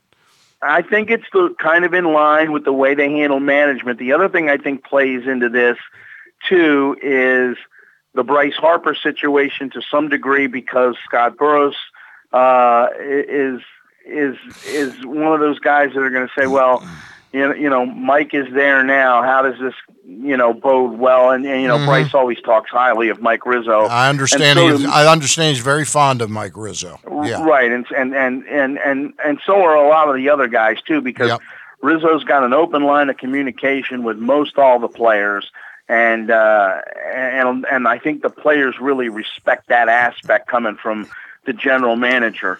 So from that standpoint, the line of communication is always open. I think you know, the two year deal, a lot of this is going to have to depend whether or not he gets a four or a five year deal later on. Right. Will depend on number one, if for some reason Bryce Harper leaves, can he keep this team Mhm. competitive for a long haul if Bryce isn't here? And certainly he's been one of the architects. He's, he, you know, he's the architect that brought Strasburg here, that brought, you know, Harper here, that, Brought you know, Scherzer there. Yeah. Yep. Yeah. There's a lot of good players on this Yeah. team, and this farm system is starting to rebuild again. So there's some talent at the minor league level. Before we let you go, we're going to be joined in just a couple of minutes by uh, Jim Henneman. Aside from personal affection, I sent you a column. You know, I said, I, I don't know if you saw this on PressBoxOnline.com. And by the way, the headline's been changed. Those, th- th- those reflections were not his final reflections ever Yeah. spring training. There were his final reflections for 2018. Um, we made that change uh, because few of us thought Jim was sort of saying, "Hey, that was definitely my last trip." He said nothing of the kind. But your thoughts of Jim, not as a friend, not as a person, just as a- a writer. Well, I mean, he's a great writer, always has been. I mean, you don't spend as many years, number one, covering the the, the team for the Baltimore Sun like he did as as one of their beat guys. Right. And this goes back into the day, and and then to be able to almost do it from a columnist standpoint as well, which is what he's doing now. But I mean, he, he's always been a great writer. And, and a real good friend, as you point out. Yep. Uh, but but when I the first thing I thought about when I saw that first initial headline was, as Johnny Oates used to say, "Good Lord willing, and the creeks don't rise." There's no way you're telling me that Jim Henneman is not going to another spring training. All right. Hey, many thanks for joining us. We'll hope to see you in the studio next week. Brittany, All right. Brit- Brittany misses you. Well, you know, I, I had a chance to stream the the show uh, on Facebook and, and to share it, and I noticed that she's wearing the hat today. So she's obviously got some kind of game coming up after the show today. She's all over the map, though. She's wearing the Under Armour shirt and the Nike hat. well, no, no, nothing says fashion more than Brittany. Yep. hey, uh, well, many thanks, and we'll uh, see you next week. All right, buddy. All right, Stan. Take All right, care. enjoy the game today. All right, we are going to make our way to a commercial break, and uh, leading off that commercial break is the news that uh, for third straight season, on the third year of Big Bats uh, of of the Bat Around, that Big Bats and Steve Garland are back as a sponsor. I couldn't be happier because I love talking about Big Bats. Huge marks for service, value, food, and atmosphere right over the Bay Bridge. They are Kent Island's original sports bar. And as I said, they're the first exit across the Bay Bridge if you're going to the eastern shore. They've got great burgers, great salads, great subs, cheesesteaks, you name it, they've got it. Great soups, um, great desserts, and uh, the beverages aren't bad there either beautiful sports bar. They've got great baseball ambiance. It's all there for you at 216 St. Clair Place in Stevensville. If you want to call on your way down just to make sure that you can get a spot there, 410 604 1120. If you do live somewhere right near the Bay Bridge on one side or the other, stop by my friend Steve Garland's Big Bats Cafe. Uh, they're well worth it, and they do. Again, they get huge marks for service, value, food, and atmosphere right over the Bay Bridge. Kent Island's original sports bar, Big Bats. When I think about things that have over delivered in my life, I think about blueberry pie Oreos, I think about the first Kingsman movie, and now I think about Hammer and Nails in the Owings Mills Metro Center. My first trip to the Ultimate Man Cave Nirvana blew me away. When I got there, I went to the back room. Oh, this is where the magic happens. I got my first ever manicure and pedicure treatment. It was so relaxing. I understand why a lot of guys actually fall asleep back there. The seat was custom crafted for my comfort. I had a flat screen in front of me with noise canceling headphones so I could watch whatever game I wanted to, and I was even sipping on a nice adult beverage. Then I went out and Tracy hooked me up with a really stylish haircut. She took care of me with the shampoo treatment, the hot steam towel. You can even get the close edge razor shave all at Hammer and Nails Owings Mills. Memberships are available. They make a great gift. On Mondays, you can rent out Hammer and Nails for your corporate event. Trust me when I tell you, this is an experience all guys must have. Hammer and Nails, grooming shop for guys, now open in the Owings Mills Metro Center. This week on Section 336, we recap our opening day experiences. I'm focused on the game. I look over. Bert is leaned over on the guy with his hands up, rubbing under the guy's beard. What are you talking about? What? You don't remember this? No. Bert, Bert is. I overdo it on opening day, I think. Find Section 336 on iTunes and on PressBoxOnline.com and wherever you get your podcasts.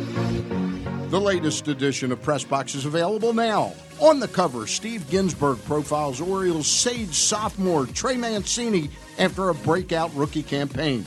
We also preview all aspects of the 2018 Orioles and look ahead to the NFL Draft. Pressbox is available for free at over 500 area locations, including 60 Royal Farm stores. You can also find the entire edition as well as the best daily coverage of the Ravens, Orioles, and Terps at PressBoxOnline.com. Hey, it's Glenn, and you might not know this, but we actually have a great wrestling podcast. Well, it's an okay wrestling no, podcast. No, no, no, no. Don't sell us short, Glenn. This podcast involves the main event, AJ Francis. That mm. means it is the best wrestling Yeah, podcast. that- Look, just, just because you're bigger than us does not mean you're better than us. It does not mean you're the main event. The brains are the one that brings people to the table when it comes to podcasts. So it's me who brings people to jobbing out. Are you kidding me? Aaron Oster from the Baltimore Sun and Rolling Stone, you're the worst. Literally the worst. Like, no one has ever tuned in for your opinion. Got real, real, real quick. It's jobbing out. Glenn Clark, Aaron Oster, and AJ Francis of the Washington Redskins. He Terp. Every week we're talking pro wrestling. You can find it by going to jobbing out on iTunes or SoundCloud or by clicking on the podcast tab at PressBoxOnline.com.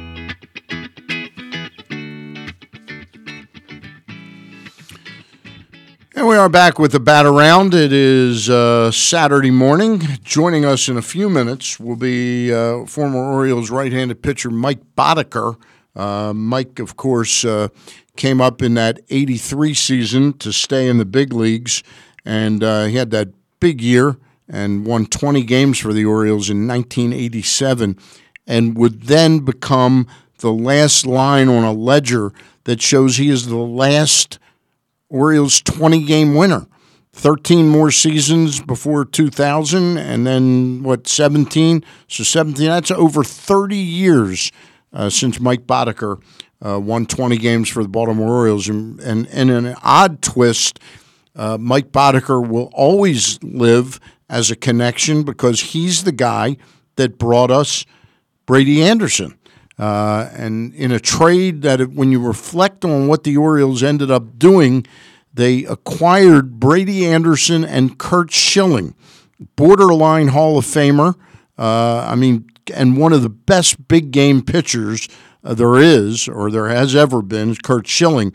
But the Orioles got Schilling and Anderson um, for uh, Mike Boddicker uh, at that time, and uh, Mike, you know, he did okay in Boston, but he, he didn't quite have the impact that I think the Red Sox thought they'd have, that he'd have. Lou Gorman, I believe, was the general manager back then when Boston traded for him.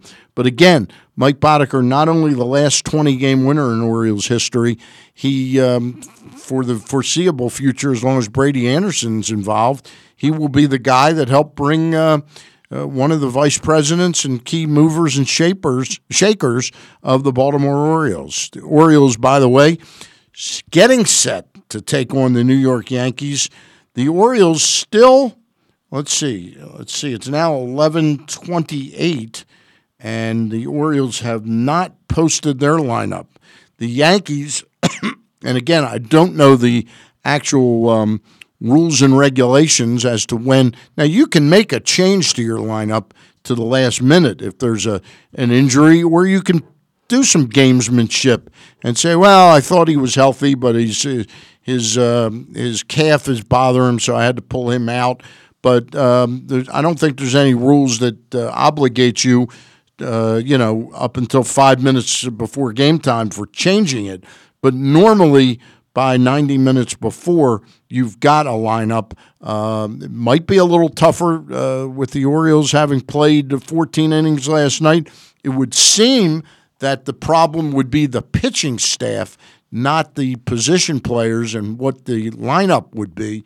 But Buck Showalter playing at cagey. But again, we'll read you that Yankee lineup. Leading off for the New York Yankees, Brett Gardner. Aaron Judge is in right field. Giancarlo Stanton is the DH. Didi Gregorius at shortstop. And then this is not exactly the murderer's row portion of a New York Yankees lineup that we're used to seeing. Tyler Austin at first base. Miguel Andujar, both good prospects, no question about it. Andujar at third base. Jace Peterson in left field. Austin Romine, the catcher, Ronald Torreyes, second baseman. Now, again, remember, Greg Bird already on the DL. Uh, Gary Sanchez left last night's game in the top of the 14th inning with some cramping in his looked like his calf. So you're figuring he's off just because of that. That he probably could come in as a pinch hitter. They would not like to have him catch, I'm sure, today. But Jace Peterson must have been brought up for somebody, and I'm guessing that's a sign that either Sabathia or Brandon Drury, who left last night's game uh, with a uh, migraine, uh, maybe one or both of them are on the disabled list as well. I actually just got a notification from ESPN saying Sabathia and Drury are on the on the disabled DL. list. Okay, yes. great, great news. So I'm assuming Jace Peterson is brought up for that purpose uh, for Drury, um, uh, who's a really nice little player. It's interesting that Neil Walker is not in this game. Austin, a right-handed hitter, Walker, a switch hitter. But you would think that against Chris Tillman, that somehow between third base, second base, and first base, or even designated hitter, that there would have been a place for Neil Walker in this lineup against Chris Tillman. Yeah, I mean, I'm really surprised about that too, but Were you? yeah, Were a you? little bit, a little bit. You know, I try to keep track with as much as I can, but right. you know, early in the season, so trying to rotate players. It's looking like we're going to make one last attempt. We'll make one last attempt at getting Jimmy on. Uh, I have a feeling he said something that his phone might be having problems, and he thought he would have to do the interview in a car charging.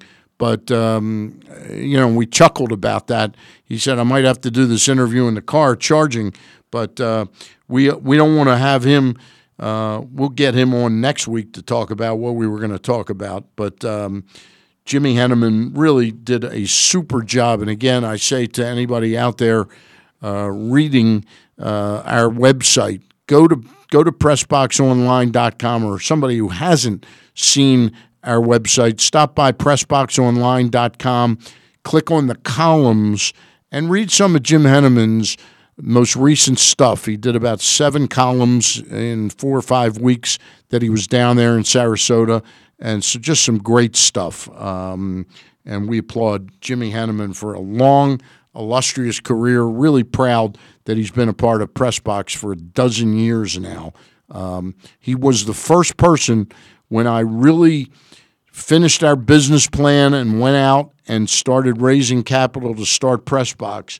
He was the first writer that I went to uh, as uh, as somebody I wanted to cover baseball for the Baltimore Orioles or for Pressbox, cover the Baltimore Orioles for Pressbox, and not just the Orioles, but baseball in general. All right, since Jim is not going to join us today, we'll we'll make that reconnection with him next week. We're going to reach out to uh, Orioles right-hander of the past many years, Mike Boddicker, will join us in just a couple minutes. I think Brittany is trying to reach out to him right now, uh, and we will have him on momentarily. Good opportunity to remind you that I will be on after the game with After Bird Watching with Stan the Fan, uh, brought to you by ThompsonAutomotive.com. We'll talk uh, Orioles baseball in today's game at press at Facebook.com slash Stan the Fan Charles. I'll be on after today's game and after tomorrow's game on Facebook Live. Joining us right now is former Orioles right-handed pitcher. He used to wear uniform number 52 when he was with the Baltimore Orioles, and that is none other than Mike Boddicker. Mike, thank you for taking time out of your so-so busy schedule out there. No, not a problem, Stan. I, you know, it's funny. Uh, I noticed pitchers today. A lot of guys when they when they come up, young pitchers, they're in the fifties, their numbers, and then suddenly they they want to get a more quote unquote representative number that means that they really made it. Did did did that ever bother you that you were number fifty two? No, I actually requested it. Did you really? Yeah, I got it in spring training when I first uh, my first camp, and uh, once I made it, Jimmy Tyler asked me, he says, "What number do you want?" I said, "The same one I always had." So I stuck with 52. Sammy was 53, and we were kind of the high numbers. Yep, You were the high numbers. It, so was 52, is that something you wore all through the Orioles system getting up to the majors? No, no, no, no, no. That was just my spring training number. Okay. And uh, uh, it was fine with me. I, I knew uh, one of the reasons was I knew I wasn't uh, at that par with uh, Flanny and Mac and Yep. and Cakes and and uh, so I just basically said, you know what, that's that's good enough for a guy of my caliber. So How how daunting a task was it to come up with that much in front of you? Did that did that play on you for a couple seasons? You know that boy, no matter what I do, uh, am I going to catch a break that's going to vault me past these guys? no, there was no way I was ever going to vault past those guys. Yeah. I just wanted to be part of a group that won. You know, it was. Uh, I I was I was so lucky to learn from from those guys. I mean, each one of them took time with me and and kind of guided me through what I need to do to be a big leaguer and understanding hitters and stuff like that. So I was just I was just really fortunate. How mu- how much of a help was Palmer? Because the time you came up, I'm sure he had his own his own conundrum of how to continue in the major leagues. He was nearing the end, but he could still be great at times. Was he very giving to you? Always. Yep. Always. You know, some people they don't really care for for Jim and and uh, for different reasons. I don't know, but Mhm.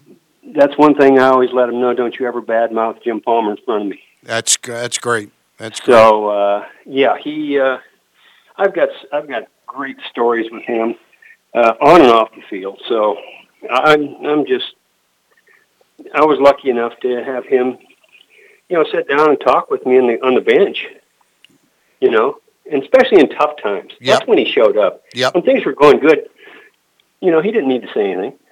You, you during always, tough times, he would be there right next to me. yeah. You always find out who the friends are and who's really got your back when the tough times. yeah, it's easy I mean, to he be didn't there. have to. Heck, Yeah. he's a hall, he was a Hall of Famer. Yep. He didn't have to sit there and help a young kid, and he did. How much how much has Jim Palmer meant to this organization over over now it's what he's been with the organization since like 63 64 I guess when he first signed. So it's uh, 35 and like 55 years. He's had a huge impact. I tell you what, him, Brooksy, and Earl were the, the faces of. Uh, to me, they were the faces of the Baltimore Orioles. Right. Especially when I was coming up, and uh, you know, I came up with Rip, and and uh, at that time, not knowing what he was going to be, but uh, had a pretty good idea. You know, we were just part of a family, is what we were. We're we were talk- just one big family. We did things in the off days together. There, were, somebody's always there to help you out. We're you need, needed help. It was just, it was amazing. We're talking with Mike Boddicker, former Orioles pitcher. He pitched uh, also with the Boston Red Sox. Uh, Mike, one of the reasons I wanted to have you on, it's funny, I try and get you on once or twice a baseball season or during the calendar year to do this show with me because you're one of, you were one of my favorites because the first year you really came up and established yourself was the first year I was establishing myself as a media entity in Baltimore and I kept I kept putting forth the fact that the Orioles have this guy Mike Boddicker in the minor leagues, and then Flanny got hurt, and you came up and made me look good. Uh, I predicted I predicted the night you were going to beat the, the the Phillies and the way we were going to beat the Phillies in the World Series. Um, so you continued to make me look good. But one of the reasons I wanted to have you on today is I did not know the extent of your relationship and friendship with a former teammate, Sammy Stewart. And Sammy, we lost Sammy this spring uh, during spring Terrible training. Um, When did you two guys become friends? Because I'm looking and I wondered if it was in the minor leagues, but you really weren't with him in the minor leagues, were no, you? no, Yeah. it was big leagues. I- You know, I, I spent my, my time in the bullpen like everybody else that came up, and uh, Sammy was out there, and Sammy just made me laugh. He was hilarious. He was a funny guy, and he's another one that if you needed help, he'd be right there to help you. you know the the way Sammy's career went and then his post career you know, we all know the stories. He had two children with uh, cystic fibrosis and uh, lost one of them early. Uh, and then he, it, it, sort of spiraled out of control for him. Um, did you stay in touch with him through the, the really rough times? Yeah, yeah. We, I mean, I think everybody did. Yeah. Um, pretty much. I mean, it was a tough situation. It's really hard to judge somebody who has two children that you know are going to pass at an early age. I can't even fathom that. Yeah. I really can't. I mean, I can't judge anybody on uh, anything they did. It's kind of like somebody coming back from the war who's seen what they've seen and yep. been through what they've been through. How do you judge people like that? You can't. You really can't. So, you know, I just tried to be a friend. Yep. Just like most of the other players. I mean, everybody stepped up and tried to be a friend. Sammy spent a good chunk of time in, in prison. When he got out, and I think he got out, was it about two years ago, Mike? A little over two, two or years three, ago? I think yeah. it was. Yeah, Did- maybe three. Did did you guys all get? And, and I know, listen, people go on and, and lead their lives, and they got their things. You're out in Kansas City. He was North Carolina. Um, but did you get to see him at some card shows? And what was his mentality like post prison? Was he disgraced? Was he still somewhat optimistic? Was he still funny, or was it a, a different a different guy? Same guy. Same guy. Um, but then again, we never made a big deal out of out of uh, that situation. Yeah. We were still friends, you know, all the guys. So, you know, uh, saw him a lot down at fantasy camp, and uh, any other thing we did when uh, the Orioles brought him to town. Yep. So, it, it, you know, it's like everything else. It's great seeing your old teammates. I heard that. It's one thing to talk to him on the phone, but it's another Yeah. thing to see him in face and maybe have a beer with him, whatever. I heard that uh, Palmer helped a great deal. Try got him some autograph signings wherever he was going to sign. He tried to get him work that way. Um, it, it's just a, a terrible tragedy. Uh, the the It way is. his his, It is. his wife his life. I mean, you know, everybody can judge, but I'm not going to judge. yeah, yeah. Talk talk a little bit He about. still, he was still a great person. Yep. Yeah. He was still a great. He had a great heart to him, and uh, somebody needed help, he'd be there. Well, I know you probably don't remember this. You probably did. Rex Barney did a show in the Hit and Run Club after games, and Rex got sick in 1983 or 84, Mhm. and I sat in for him for about six weeks and did that show in addition to my post game talk show. Sammy came in one day, and and I was supposed to interview Sammy Stewart, and I was a young broadcaster then, and he put some black stuff on his teeth and he, he sort of just motioned for me to go along with him. And I said, Well, we're supposed to interview Sammy Stewart, but I said, Who are you? And he went on to 15, 18 minutes of Hog Williford and his, his cousin from, uh, you know, Swannanoa. And he was one of the funniest people I ever spent time with on the Mhm. radio. Oh, he was hilarious. I, the two funniest people in baseball that I was ever around was uh, Mike Flanagan and Sammy Stewart. Yeah. Both of them had quick wit, sense of humor, made you laugh all the time. That's a gift to make somebody laugh. Yeah, it really is. Did Earl Weaver ever make you laugh? Earl make me laugh? Yeah. oh yeah. He did. He did. Uh, some of his antics made me laugh. Yes.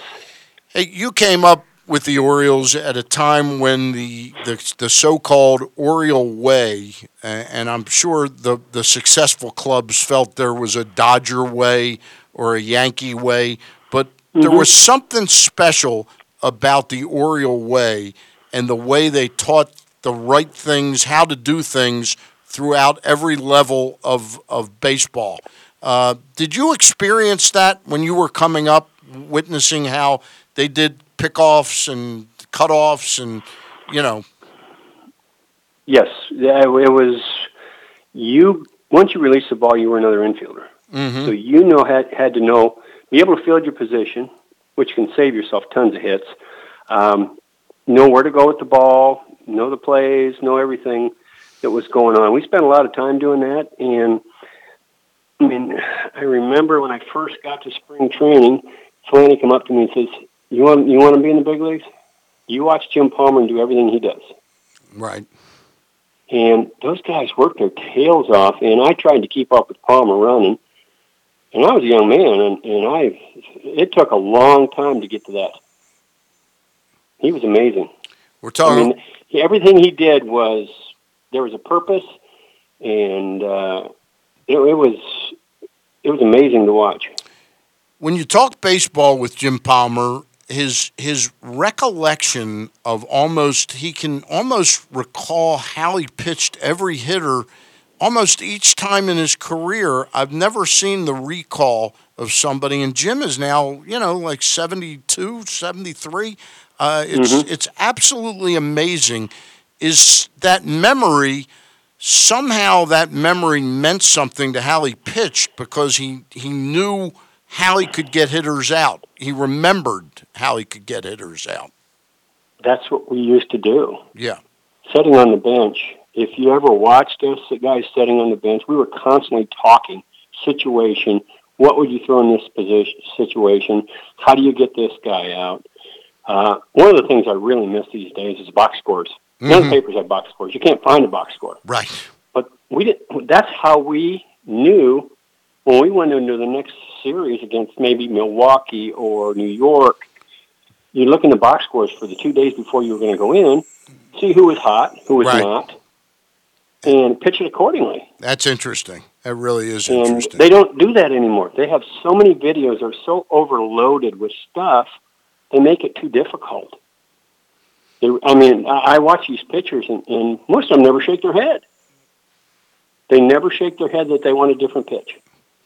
If you if you watch a game, it, it's it's amazing to me. I mean, I remember at the end of my career, they started having all these meetings. It was daily meetings. I'm going.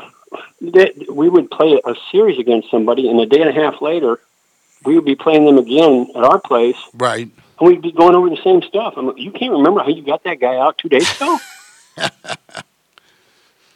I mean, I don't remember much anymore. Yeah. I remember the guys who hit home runs off me. Yep. Uh, but other than that, no, I don't remember a whole lot. One of the things. One I, of the, I know how to, I know how to stand. I remember how to pitch guys that I played against. Yep.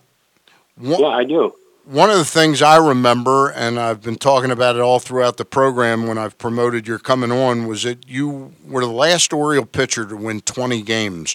Something that seemed like it was just a common occurrence back then with, with the Baltimore Orioles and starting pitchers. I mean, Palmer, I think, won 26 or seven times. Cuellar, McNally, uh, Wayne Garland, Pat Dobson you were the last guy to do it. When you did it in 1987, would you have ever imagined that 30 years later we'd be saying you were the last guy to, to, to win 20? And it doesn't look like it's even close now to somebody reaching that figure again.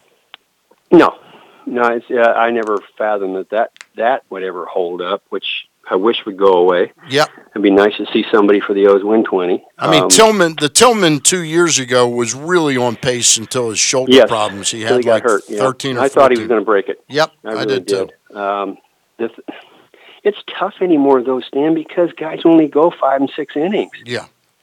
Too many variables. Yeah, so many of your wins nowadays are dependent upon the guys that come out of the bullpen. That's and, right. and when you're talking about it not being just the closer or the setup guy, you're depending upon a Miguel Castro and a Richard Bleier to pitch shutout ball sometimes in a one-run game, and that's asking Mhm. a lot of them to do. You know, It is. There's a lot of pressure on those those sixth, seventh inning guys. That's why they're starting to make some big money now. The veteran guys Mhm. that are like that. Well, they, I mean, they work almost as much as the starters anymore. Mike, um, before we let you go, one of the Oriole pitchers that most closely resembles, in my mind now, I think he naturally had more gifts than you did, but he's had the Tommy John surgery. He's Dylan Bundy, drafted out of high school by Mhm. the Orioles. When you see him pitch, does the way he goes about his business, the way his thought processes, does it remind you of watching yourself a little bit? you know, it's funny because I saw Dylan in high school, Did you My really? Played against. Yeah, my son played with him on a team in uh, USA uh, tryouts, and uh, this kid was throwing 95 miles an hour. He couldn't get anybody out. He was throwing it off the screen, hitting people. Um, the thing that probably saved him was the surgery. He learned how to pitch. He learned how to pitch. Yep. He learned how to pitch, and you watch him, and he knows what he's doing. That was probably, you know, I hate to say that about anybody. Mhm. Surgery was a good thing, Yep. but that that probably saved him and gave him a career. It's really that's a fascinating, uh, um, you know, an analysis of uh, Dylan Bundy because I, I just when I watch him pitch now, and he can still touch 94, but uh, Mhm. you know when they drafted him, there was talk that he could he could be a 97, 98 guy. But, oh but yeah, the, yeah, yeah. But the thing I watch now in most respect is how he seems to generally be able to keep hitters off stride. He still seems to be the, the chess player to their checkers or something like that. Well, that's you know, that's old school stuff. Yeah. Yep. You, you go get you go get it when you need it. You're not going 110 percent from pitch one till they take you out of the game. You go get it when you need it. That's what I learned from Palmer. You need a strikeout. That's when you re- go back and get it. Yeah. Um, guys could go a lot more innings if they did that. Yeah, they sure could. Hey, before we let you go, you, you live out in the Kansas City area, or at least you did the last time I talked to you, so I'm Still assuming here. you're still out there. Um, Mhm. The Royals, they're going through, a, you know, you, you, you understand when you when you get a window and and people are saying, ah, they're, they're not going to re-sign these guys, so they ought to trade them and get prospects. You understand that, but if you're the general manager like Dayton Moore was, and the manager, there's that ten that that that desire to hey, let's give it one more shot, and they moved to within like two and a half games, I think, of first place, like in uh, late July last year, and they were the hottest team in baseball. But they've they look now like they've got a long rebuild in the in the front of them. Yeah, they do have a long rebuild. I mean, they they're not going to win a lot of games this year, and the problem is they don't have much down the minor league system to call upon. I mean, you're looking lower minor leagues, A ball, maybe a couple in Double A, but they got they got a ways to go here, and uh, just the cupboard's kind of bare. Help me out with two pitchers, though, uh, for fantasy baseball purposes. I missed out. I was dying to get him, but I got stuck and I didn't have a pitching slot. Was hoping to get him in my reserve. Jakob Junis looks like he might be a pretty good pitcher. He's the real thing. Yeah. He is. I Yeah, thought you were going to. I thought you were going to say that. It's I- I making really- me sick. From the, from the time from the time the kid came up, I you know I do a little bit of radio out here, and Yep. I said I love this kid. He's he's the kid you got to watch, and and I think that's kind of what they're looking at down three four years down the road. Hopefully, building something and letting this kid be the the stud guy that we need. So we'll see, but he's he's legit. and one other guy who's probably going to get a start this week, a left-hander who looks like he's coming on, but I don't know an awful lot about his stuff. I know he's not like a Chris Sale or anything, but is Eric Skoglund. Mm-hmm. Throws hard. Throws hard.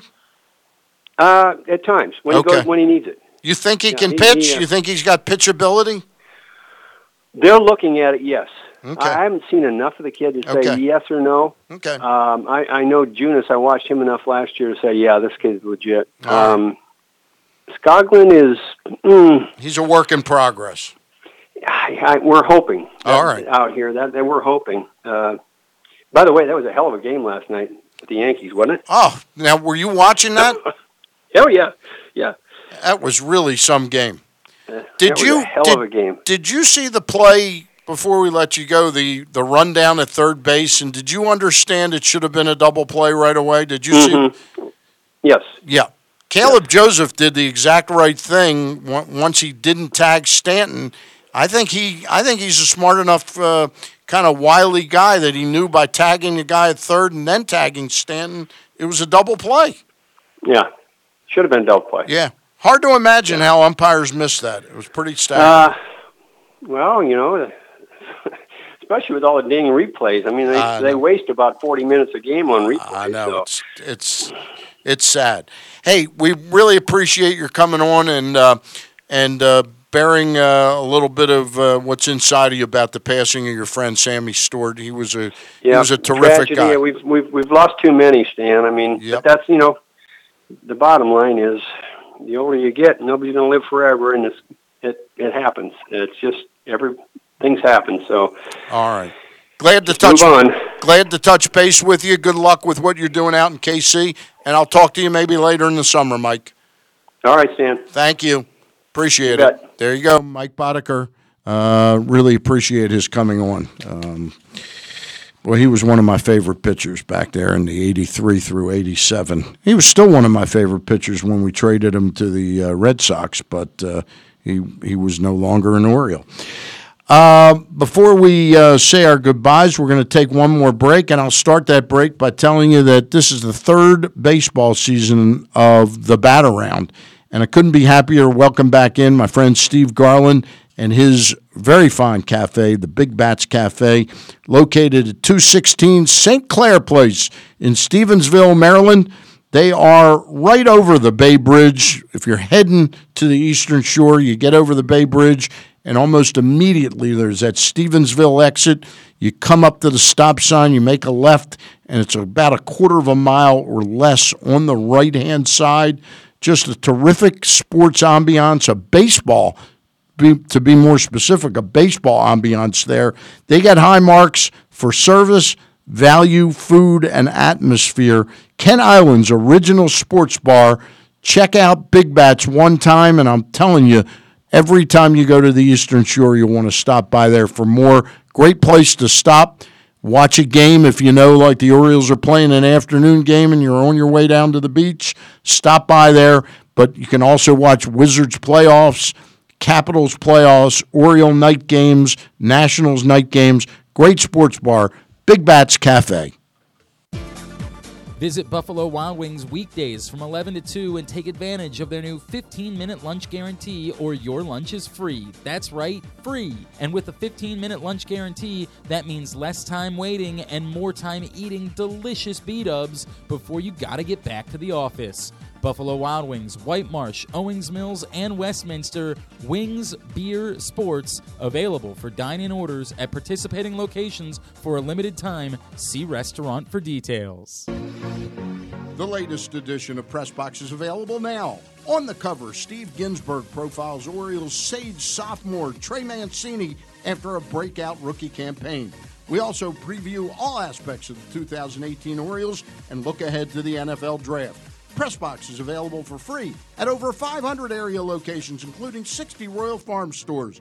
You can also find the entire edition as well as the best daily coverage of the Ravens, Orioles, and Terps at PressBoxOnline.com. Spring into savings on a new car at Jerry's Toyota, Jerry's Chevrolet, and Jerry's Mitsubishi. Save a lot of money at Jerry's with free financing on over 800 new cars and trucks in stock. Jerry's has incredible springtime deals, like monthly payments as low as 129 a month on new Toyota RAV4s, Camrys, and Chevy Malibus and Cruises. Looking for a new SUV with third row seating? Well, Jerry's has a great selection of models, including Toyota Highlanders, Chevy Traverses, and the Mitsubishi Outlander. If that's too much and you are shopping for a new crossover, Jerry's has great deals on new Toyota CHRs, Chevy Trax, and the all new Mitsubishi Eclipse. Plus, right now at Jerry's, get huge savings on over 200 pre owned cars, trucks, and SUVs. Do it. Visit Jerry's Toyota on Bel Air Road or Jerry's Chevrolet and Mitsubishi on Joppa Road and online at jerry'sitsaboutyou.com. Special financing and lease payments with approved credit through dealer designated lenders. Sale ends 43018. Okay, so what do you get when you combine the Chick fil A Vanilla Ice Dream and their Simply Orange Juice? Well, introducing the all new Frosted Sunrise from our friends at Chick fil A Nottingham Square. It's perfect with breakfast, lunch, or dinner. Nothing refreshes like the Chick fil A Frosted Sunrise. And hey, if you prefer lemon, try the Frosted Lemonade. Don't forget to think about Chick fil A Nottingham Square as well for all of your catering needs, graduation parties coming up. Chick fil A Nottingham Square, 5198 Campbell Boulevard in the Nottingham Square Shopping Center.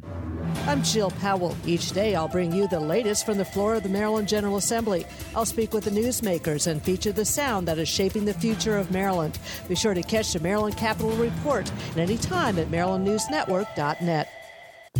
Kyle, here's the thing. Since we're streaming live now every day at facebook.com slash pressboxsports, video-wise, I'm to need you to step your game up when it comes to what you wear to work every day from 10 to noon. Uh, I hear you. I mean, I, they can't see my legs. I can still wear the chaps. Okay, that's fine. I just don't understand for me why they have to be assless chaps. I have the chaps that I have. Well, okay.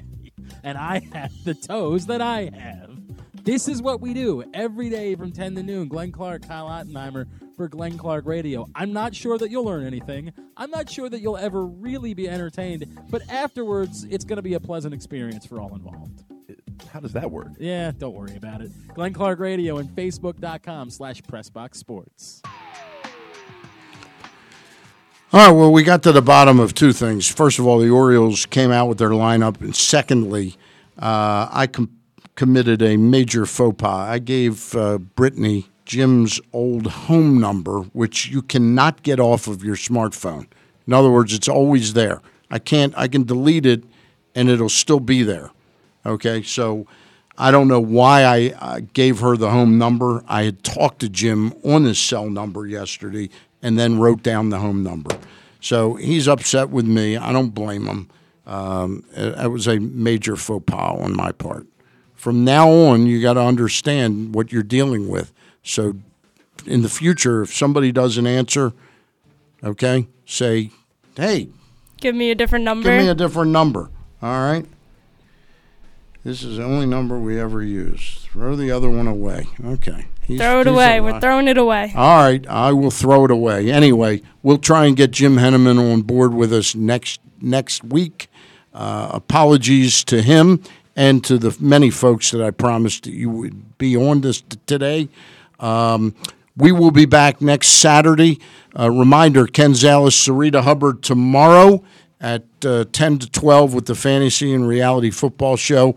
And um, also, Monday through Friday, Glenn Clark Radio with Kyle Ottenheimer. I'm sitting in with Kyle on Monday and Tuesday as Glenn Clark is down at WrestleMania. When is WrestleMania? Is it tonight?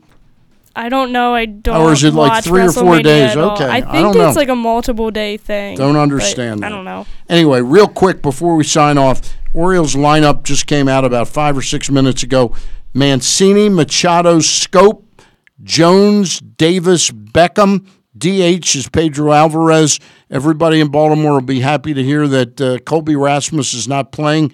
Anthony Santander is in right field, and Chance Sisco is the catcher. Again, they're facing right-hander Sonny Gray, so the Orioles will have one, two, three, four left-handed bats. Um, they'll have four left-handed at bats, uh, left-handed batters in the lineup. For the Yankees, Brett Gardner, Aaron Judge, Giancarlo Stanton, Didi Gregorius, Tyler Austin, Miguel Andujar, Jace Peterson, Austin Romine, Ronald Torreyes is the lineup for the Yankees. They'll face Chris Tillman. All right, have a great day, everybody. Bye.